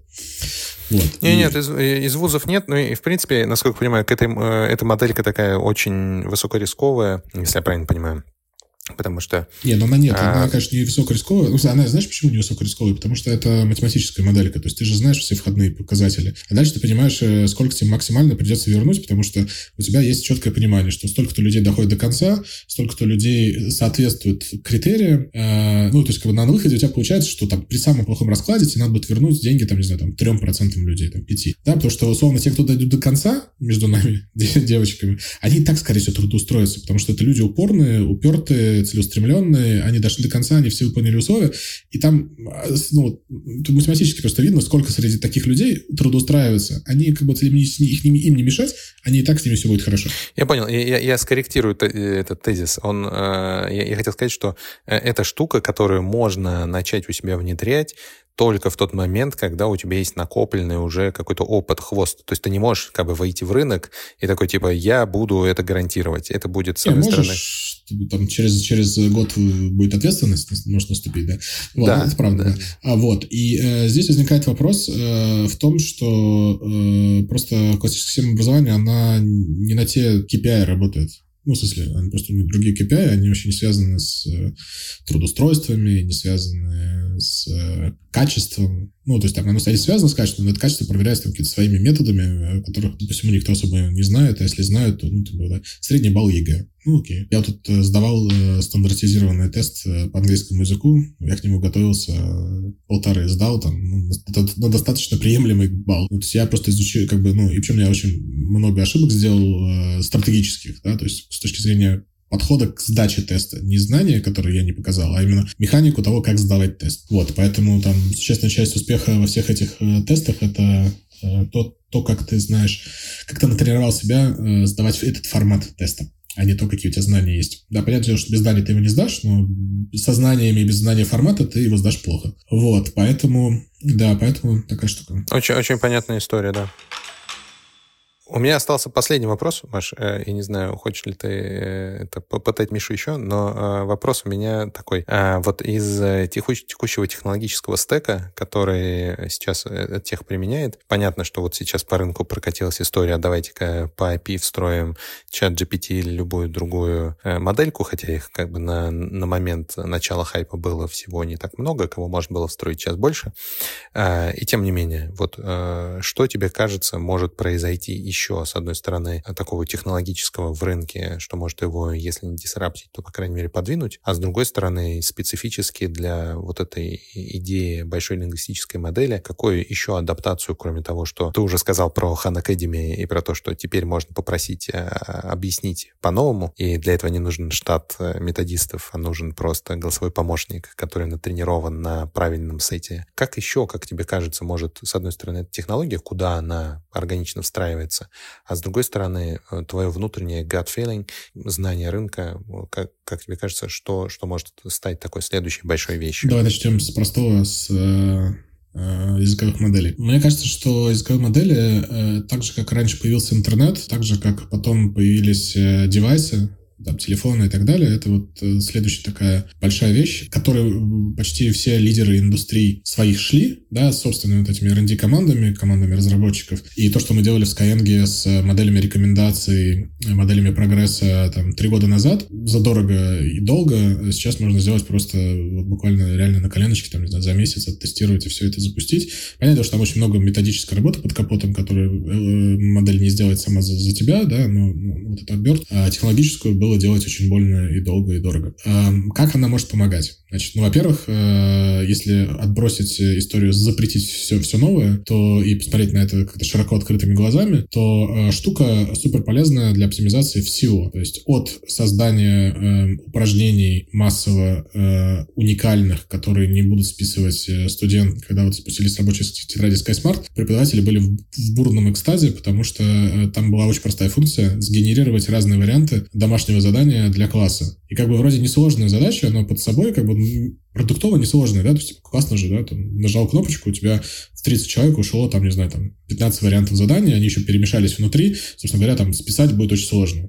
Преподаватели в экстазе, дети в шоке и, и проклинают, но, как бы, тут вопрос результата, соответственно. Но чтобы это сделать на бэкэнде, нужно было танцевать с бубном, чтобы методисты клепали по пятнадцать тысяч вариантов каждого упражнения, да, и так далее. Сейчас ты берешь просто упражнение, говоришь, хочу сделать пятнадцать вариантов, и он тебе делает пятнадцать вариантов. Ctrl-C, Ctrl-V, если это у тебя там через эй пи ай, очень сложно с вами говорим, типа, если это автоматизировано, да, то у тебя это появляется автоматически в твоем интерфейсе, в твоем приложении, где ты хочешь, да, или ну, на экране учителя, он отдает это, распечатывает, все, у тебя есть экзамен, контрольное домашнее задание с уникальными вариантами, которые тебе, ну, до этого надо было генерировать руками, там, не знаю, три часа вечером или четыре часа вечером, меняя цифры и вообще ничего. Вот это первая история, то есть вот преподаватели очень часто говорят, ну, практически всегда, что у них очень много бумажной работы. Ну, вот существенная часть бумажной работы при правильной интеграции в процесс, технологии, можно, понятное дело, что автоматизируя плохой процесс, мы получим автоматизированный хаос и только будем разгонять всю эту историю, да, но как бы если с головой подойти к этой штуке, то в целом как бы берешь, используешь, сейчас в России не запрещен,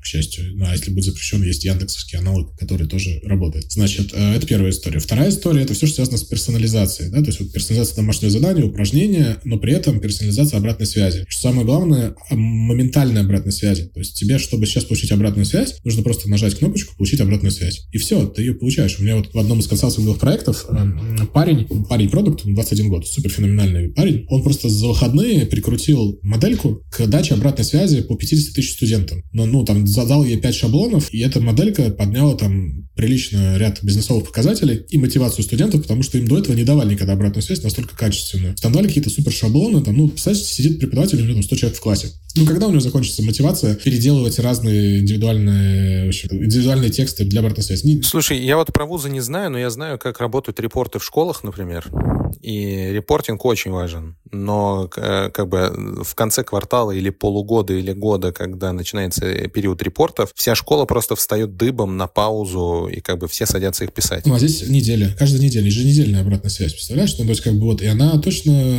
ну, то есть ты можешь ее чунить до бесконечности, да, то есть она когда река будет что-то там ошибаться, будет одна ошибка из ста. Насколько она будет критична, да, условно? Мне кажется, что не критична. Значит, поэтому вот эта вот история с обратной связью, обратная связь в разных проявлениях, да, то есть обратная связь как вот э, фидбэк после какого-то промежутка времени, так и на конкретное задание, да, то есть вот ты сделал задание, тебе в моменте дали обратную связь, что, а смотри, ты вот здесь вот неправильно перемножил, возвел степень, взял там интеграл, что-то еще там, или там, не знаю, вот, а вот смотри, ты здесь сделал ошибку, потому что вот был такой Павел, потом был такой Павел, а был потом еще Петр, да, вот вообще ты чуть-чуть перепутал, да, и вот, ну, вот моделька, она же понимает контекст. Понятное дело, что там ошибки могут быть, да, и очень не хочется, чтобы как-то... Э, мне рассказывали кейс, что э, парень подавал на визу в Португалии. И, в общем, он написал письмо, cover letter, через ChatGPT. Ему потом консул пишет: слушайте, вот этого товарища мы знаем. Там, типа, я хочу жить там на родине, там, известных мореплавателей, исследователей, бла-бла-бла. В общем, одна, один исследователь был настоящий, а второй говорит: слушай, а можешь, пожалуйста, скинуть источник вот этого персонажа? Потому что я очень люблю, там, условно, там, мореплавание, я не знаю его, там, написал консул.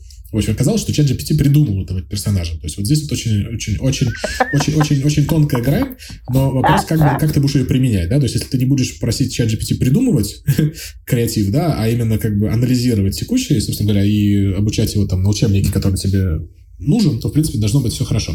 Вот, поэтому вся вот эта история с, с максимально быстрой обратной связью, а мы же понимаем, что, чтобы обучиться человеку, ему нужно объяснять, да, то есть ему надо не сразу ответ давать, да, а подводить к этому ответу. И, собственно говоря, когда ты делаешь какую-то ошибку, тебе сначала в первом уровне говорят чуть-чуть, как бы, подсказочку небольшую, да, потом тебе большую подсказку, потом тебе говорят правильный ответ и рассказывают, почему это так должно быть, и рассказывают решение. Окей, чтобы сделать такую систему в Skyeng, нам нужно было, чтобы на каждое упражнение было, на секундочку, три предварительно описанных подсказки и еще разбор решения. И это огромное количество работы людей и огромное количество контента. Понятное дело, что технически это все потом выводить несложно, но вот именно подготовительный этап, он очень дорогостоящий. А тут тебе это все автоматом генерируется. Вот. Ну и дальше, соответственно, э, ну типа я вот э, любитель концепции экзоскелет для преподавателя. Да, то есть когда вот есть преподаватель, плохой, хороший, но точно есть образ э, идеального преподавателя. И каждого преподавателя можно с помощью вот этих вот рекомендаций, подсказок подводить к тому, что он будет, во-первых, обучаться через это, да, то есть типа learning by doing, то есть ему как бы говорят, там, прочитай вот эту шутку.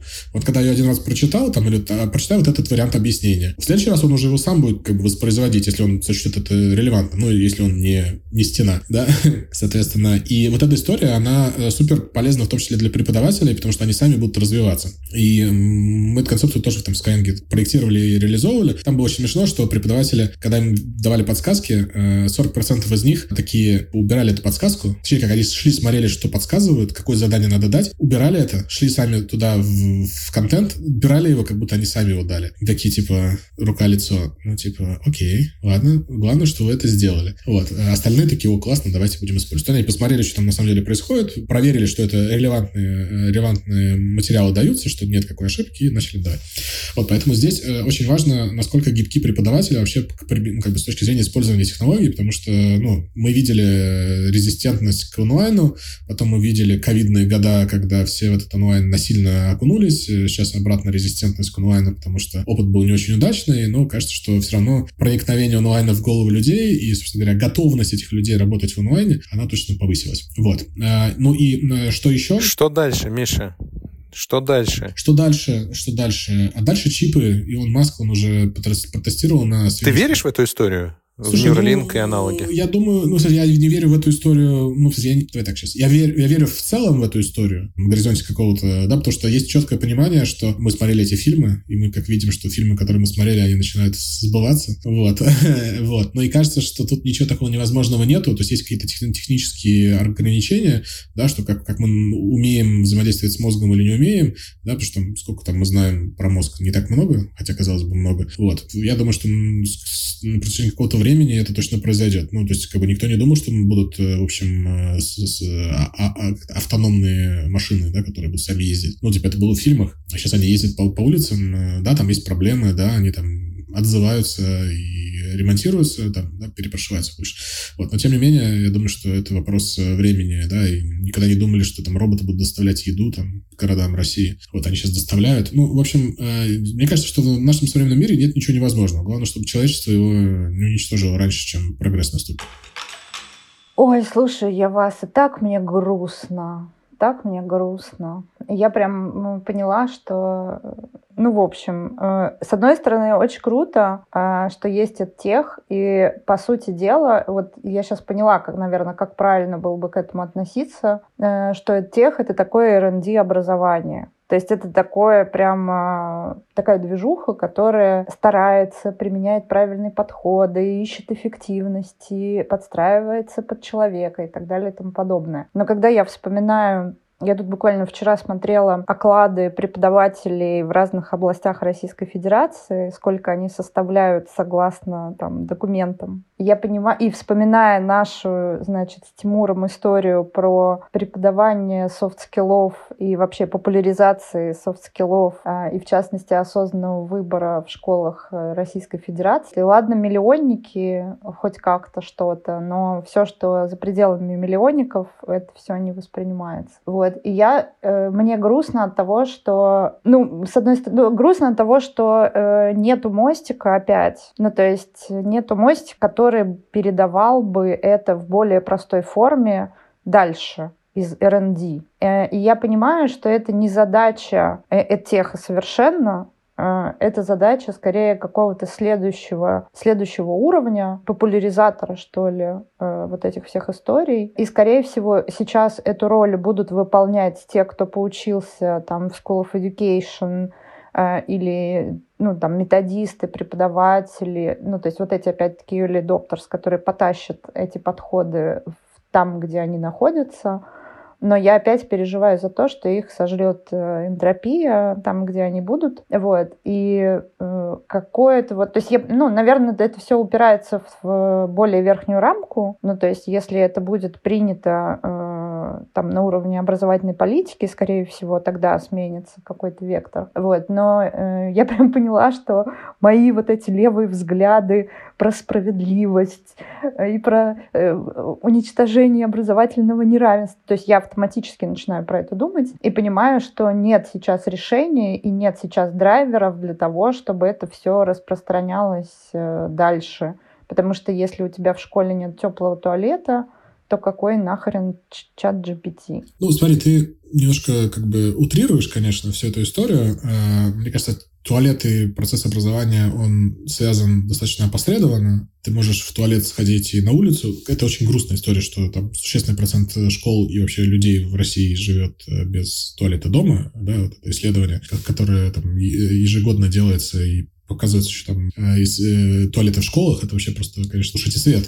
Я не говорю, что это норма абсолютно, да, но вопрос, э, как бы, возвращаясь к твоим э, левым взглядам э, и не обязательно неравенству. Давай посмотрим на эту историю с точки зрения исследований. Coursera э, появилась, сколько там, пятнадцать лет назад, если не больше, да, и, собственно говоря, одной из задач Coursera была как раз демократизация знаний, то есть доступность, что там у тебя есть, в общем, лектора из Гарварда, и ты в своей, э, в своем там, в своей деревне в Африке, можешь посмотреть это все, если ты знаешь английский язык, а, ну, как мы знаем, Африка, существенная часть англоязычная, в принципе, да, интернет там даже есть. Вот, значит, э, но, в общем, произошла какая интересная штука, что в итоге люди, которые учились, они были в основном не, не из Африки, да, и не из стран третьего мира, и не из тех э, сегментов, где нужно было, э, где нужно было доступное образование. То есть, как бы, интересная штука получается, что у нас есть доступность образования, но при этом люди это образование не берут. И здесь возникает, наверное, какой-то другой культурный, социокультурный феномен. Почему они это не берут? Я не эксперт, не изучал эту тему, но как раз вот как enabler edtech, технологий в образовании, вот все, что связано там с ChatGPT, с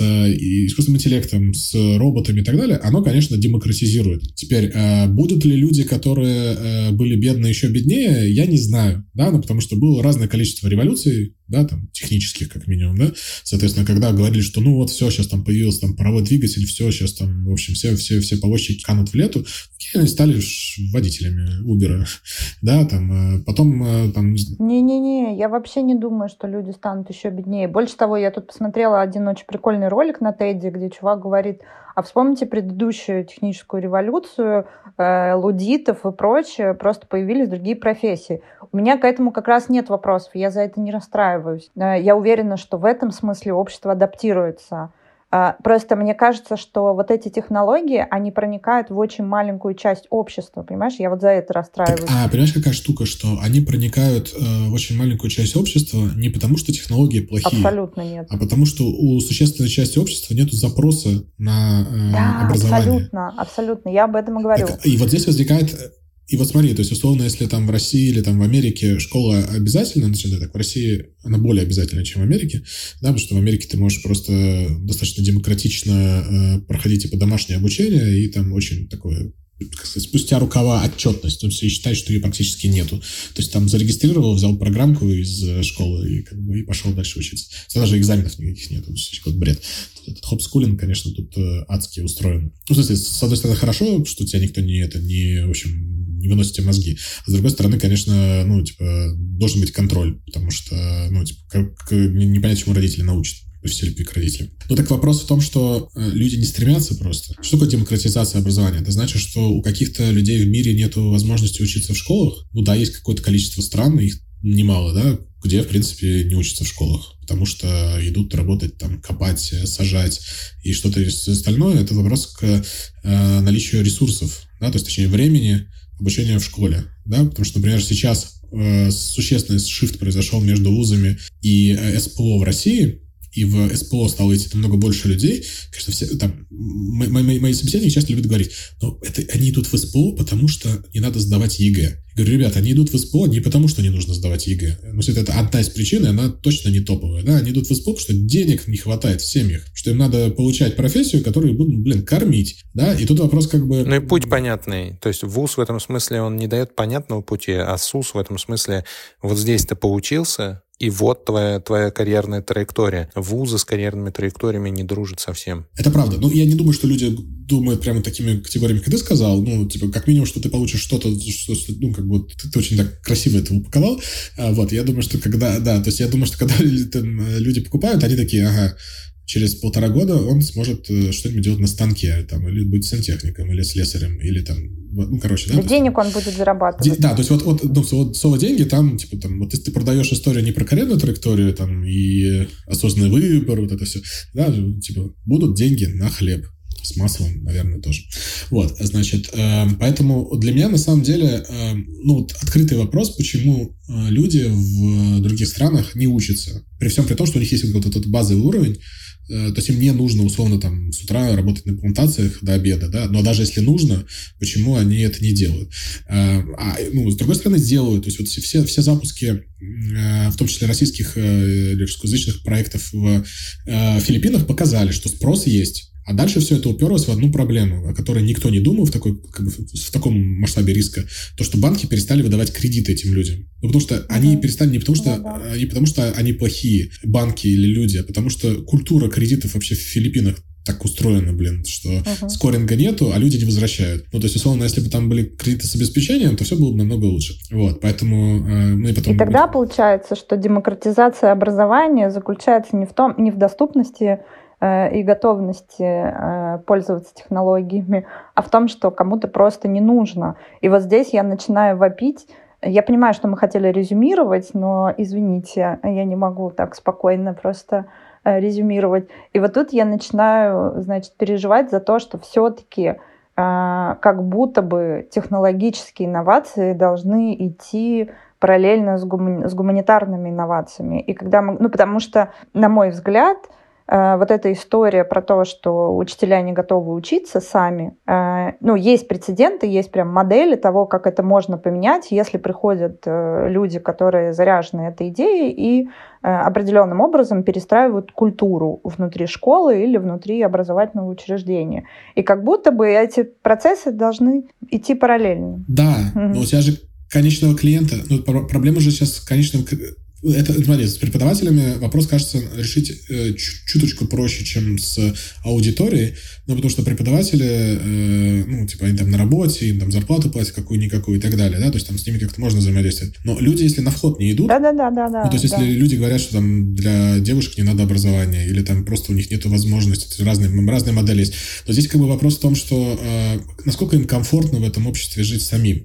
Да, то есть, и понятное дело, что там, если там говорим про какой-нибудь Афганистан, где там сейчас обратно вернулись наши, в кавычках, друзья талибы, да, и был, был период, когда они там условно там открыли границы и сказали, идите куда хотите, да, там соседний, ну ладно, там Ирак там не сильно веселее, но, в общем, да, сейчас обратная история, там их обратно загоняют в Афганистан людей, там несколько сотен тысяч, по-моему, да, беженцев. Вот. Ну, короче, да, то есть, как бы, типа, вот если границы открыты, ты можешь выбрать какую-то другую страну, где ты будешь реализовываться, если тебе текущее не устраивает. Но просто, смотря на людей в Афганистане, ты видишь, что, ну, у них там вот есть вот осел, повозка, и была, был дом, и у них больше ничего нету. Да, ну, то есть, как бы, вот они умеют там, не знаю, сажать, э, растить и так далее, да. Ну, как бы, не знаю, у меня вот тут как бы не то, что руки опускаются, ну, то есть, типа, как бы, это совершенно другой мир для нас. Ну, то есть, вот ты сейчас про туалеты говоришь, э, говорила, да, а, а у них как бы нету проблем с туалетами, да, там, где ямку выкопал, там и сходил. Да, у них другие проблемы. И вот э, как и надо ли решать проблемы вот, вот их, общество, скажем так, я не знаю. Кажется, что все попытки э, демократизации других стран, которые ввели разные страны, они ни к чему хорошему не привели. Э, ну, то есть, как бы, все обратно проваливается, в общем, в средневековье. И, судя по всему, я не знаю, может, я как бы супер какие-то такие огульные выводы сейчас буду делать, но, как бы, кажется, что людям в этом средневековье комфортно. Просто вот у них как бы так развивается общество. Не потому, что эволюция по-другому строится, да, вот просто вот у них вот такой вот путь. И попытки решить их проблемы несуществующие, они как бы, ну, не знаю, это как борьба с ветряными мельницами, что ли. Но, но это все такой декабризм, просто помноженный, помноженный на мир. И это вот «Трудно быть богом», и Стругацкие все написали пятьсот тысяч лет назад. Да. Да, с одной, с одной стороны, да. А, а с другой стороны, я никуда не могу деться от того... А, и у меня начинаются ровно все, все те же переживания, которые были у Румата, понимаешь, в «Трудно быть богом». В этом смысле ты такой, ну подождите, это же все культурный контекст. И как раз в этом смысле я тех и любопытен, потому что кажется... Я тут недавно смотрел на Ютубе какое-то очередное интервью с профессором философии, который сказал, что штуку, которая в меня так глубоко попала, и с которой я в глубине очень согласен. Я вообще заходил когда в образование, я думал, вот, мы сейчас придем, и это у нас есть шанс изменить мир, нам нужен только рупор. А что дает наибольший рупор, как не образование, казалось, как, как не интернет и не образование? Ду... Думал я, и это я никогда так не ошибался, потому что этот, мне потребовалось сильно больше лет, чем этому чуваку сказать это в интервью, а он сказал прекрасную вещь. Он говорит, самые влиятельные люди сейчас в мире — это художники, те, кто творят искусство, потому что, типа, ты создаешь фильм, кино, ты создаешь спектакль, ты пишешь книгу, ты пишешь музыку, ты становишься условной Билли Айлиш или Адель, или ты... создаешь вселенную Марвел, и ты начинаешь шейпить э, мем, который дальше начинает шейпить и программировать целое поколение, которое в этой связи начинает предпринимать вообще решения другого порядка. Вот. Ладно, я пойду в художники, уговорила. И мы пойдем туда вместе, Маша. И, может быть, Мишу с собой зацепим. Не, Миш, мы не заберем. Миша очень бизнесовый. Блин, ну на самом деле спасибо вам за эту дискуссию, потому что у меня в голове прям что-то прояснилось, а именно причинно-следственная связь, и мне наконец стало понятно э, вот эта вот причина боли, то есть у меня, кажется, подходит к какому-то логическому концу мой жизненный цикл про образование, и кажется, мне пора сделать какие-то тоже не всегда утешительные выводы, и тоже перечитать, видимо, «Трудно быть богом», потому что я ничего не помню. Вот, но как будто бы то, что меня заботит на самом деле, оно вообще не лежит в плоскости образования, и если и я так радею за этот трансфер технологий, то как будто бы в том поле, куда я хочу это трансферить, ну или в моей голове это происходит как-то, вот, проектируется, то как будто там должны поработать сначала другие драйверы, прежде чем люди будут готовы это все принимать. Вот, так что спасибо вам за эту дискуссию, мне прям очень что-то прям прояснилось в голове. Судя по всему, в будущее возьмут не всех, как минимум меня оставили на обочине, на обочине вашего нового предприятия. Смотри, по поводу поработать другие люди, вот мне кажется, что мы опять опять возвращаемся к, к тому, что э, мы пытаемся какую-то, как это говорится-то по-русски, э, значит, мы пытаемся, в общем, натянуть сову на глобус. Значит, вот есть какая-то сова, есть наш чудесный глобус, который нам очень нравится, и мы пытаемся зашейпить наше представление о прекрасном куда-то еще. И кажется, что это очень опасная история. Как вот я уже сказал, что вот насильственная попытка насаждения демократии, да и не насильственная, она очень... как сказать, нехорошо взлетело в последние двадцать-тридцать лет, вот, а может даже уже и пятьдесят лет, там, смотря с каких, с каких войн начать, вот, и э, военных конфликтов. И вот здесь возникает вопрос, э, а нужно ли нам быть ответственными, как там вот э, как-то маленький принц говорит, за тех, кого мы приручили. Вопрос вообще возникает, а кого, блин, мы приручили? Приручали ли мы этих людей? И как бы, ну, типа, можно попереживать э, и сказать, что, ну, окей, давайте решать свои, свои проблемы. Да, может быть, это будет достаточно эгоистичным, ну, свои проблемы, в смысле, там, зачем выходить за пределы, там, своей страны и, как бы, э, что тебе от этого, да? То есть, ну, да, там, будет радикализация, да, будет проблема, да, там, то, что сейчас происходит в американских вузах, это просто какая-то дичь полнейшая, на мой взгляд. Вот, и, и, и в обществе, и как бы, ну, тут вопрос такой, образование ли это? Ну, краткий ответ – да, потому что все-таки это идет через вузовскую среду, вот, но в, в том числе, как вы верно заметили, что сейчас намного больше эффект и воздействие могут оказать инфлюенсеры. Как бы они так и называются, инфлюенсеры, да, то есть, которые оказывают воздействие. И условно, что там скажет э, по телевизору там, э, Алла Борисовна, э, скажет э, Тейлор Свифт, э, или скажет э, какой-нибудь блогер, которого мы с вами не знаем, но он очень популярен на миллиард аудиторий геймеров. А, вот, вот, вот, этот вот, как бы, вот это влияние, оно окажет основное воздействие, да? Раньше такого не было. Раньше как раз воздействие оказывали преподаватели, раньше воздействие оказывали родители, раньше воздействие оказывала среда, в которой ты растешь. А сейчас кажется, что вот это все стирается. Ну, понятно, что там э, более успешными становятся люди из среды, в которой были более успешные люди, но э, в целом большие рупоры там, с аудиторией в несколько миллионов подписчиков сейчас могут устраивать все, что хочешь. Да, от революций культурных до революций физических. И на этой прекрасной революционной ноте, в которую так не хочется, так я верю в эволюцию все-таки, и очень хочется, чтобы мы эволюционно, в общем, развивались, а не революционно, но, кажется, без этих дисраптов мы никуда не денемся. Да, рывки точно будут. Да, рывки точно будут. Э, да, да, да. Меня единственное, что пугает во всех революциях, и то я понимаю, почему я так стараюсь их избегать, это э, щепки, которые летят, когда это все происходит. И очень не хочется... Фига мы от Эдтеха уехали. Да, да, да. А Эдтех — инструмент влияния, влияние революции, власть, мир. А инфлюенсеры, они просто Эдтех используют инфлюенсеров для как раз донесения своих ценностей и привлечения аудитории. Вот. Но если как бы так замкнуть всю эту историю, и работает это очень эффективно, потому что людям доверяют, и вот здесь на самом деле скрывается, мне кажется, основная опасность, то, что если люди начнут ну, делать какие-то там, политизировать, либо э, продвигать какие-то идеи через э, свои каналы, то это, конечно, очень сильно может повлиять на... Ну, что я говорю, как бы я в своем канале продвигаю идеи продуктового подхода и э, считаю, что это во благо. Может быть, э, и наверняка многие считают, что это не во благо, так же, как вот я э, тусуюсь в разных чатиках, мне просто интересно... понимать, чем глубинный народ живет, назовем это так. Там есть родители против мракобесия. Ну, там тушить свет, конечно, ну, еще раз, это мое оценочное суждение, да, потому что у них-то как раз тушить свет — это то, что я говорю, да, и они периодически, конечно, к себе в канал перетаскивают какую-то новость из образования, которое мы заслужили, и начинают там это типа «Эгегей, ну что, давайте обсудим». Вот, и, конечно, это очень забавно наблюдать, забавно в смысле в таких антропологических целях забавно. Как это все взаимодействует, как, как люди вообще воспринимают мир, потому что э, если ты это не понимаешь, то ты не можешь им ничего продать. Продать на уровне продукта, на уровне идеи, на уровне ценности. И мне кажется, вот в этом основная проблема современного образования, то, что оно э, продолжает идти по каким-то накатанным рельсам и не учитывает вообще изменяющийся мир. А мир меняется супер, блин, быстро. И вот этого процесса внутри образования, адапти- адаптации, да, то есть вот, эволюционной адаптации под, как бы, да, под, под, под меняющийся мир, его нету, на мой взгляд. И вот это очень грустно. Тимур, от чего тебе грустно? Я сказала, от чего Миша тоже сказал. Слушай, не грустно. Я понял, что... Ну, наверное, можно сказать, что мне было грустно в какой-то момент. Я познакомился с дядечкой, который политтехнолог, и он выдал фразу, которая мне немножко сдвинула линзу.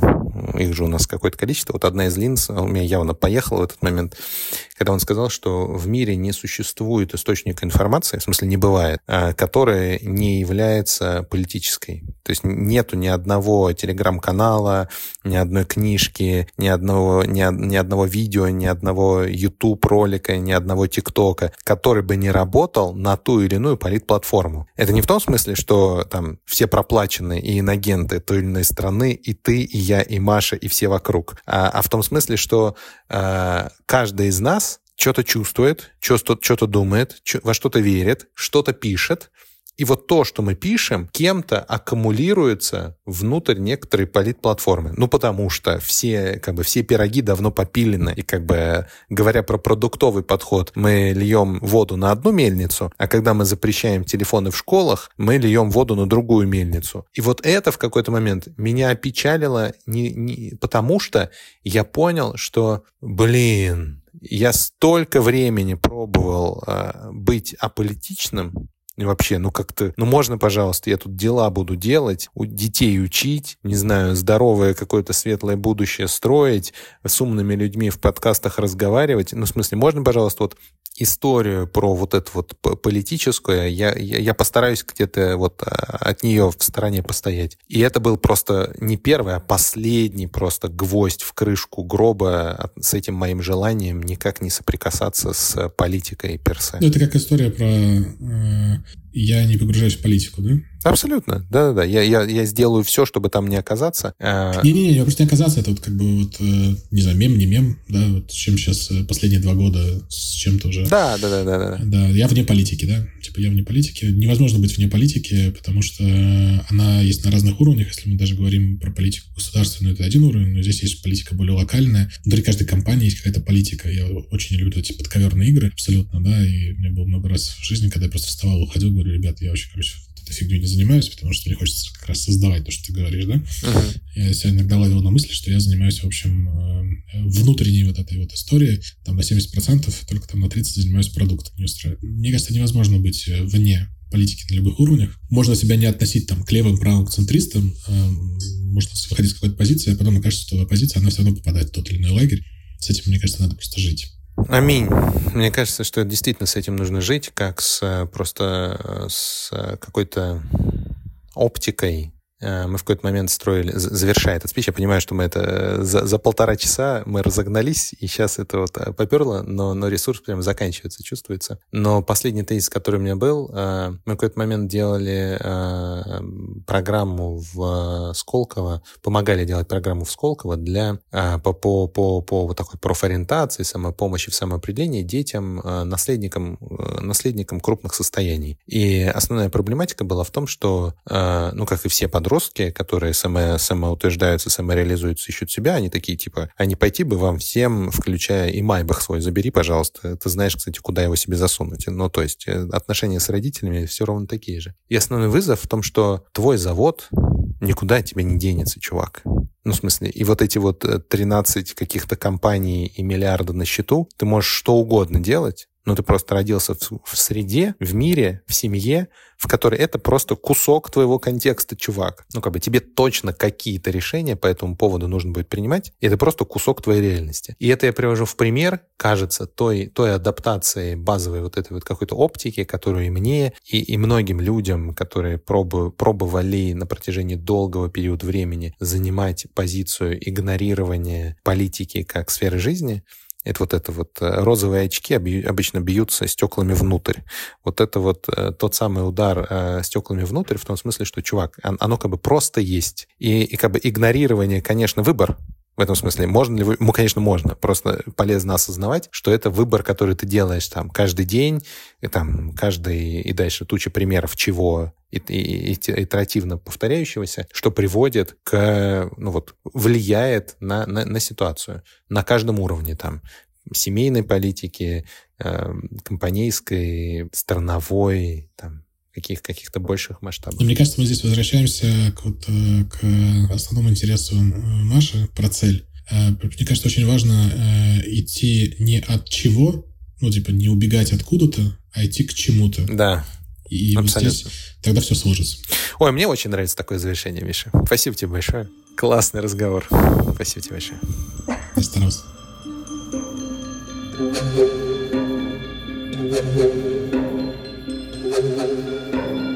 Thank you.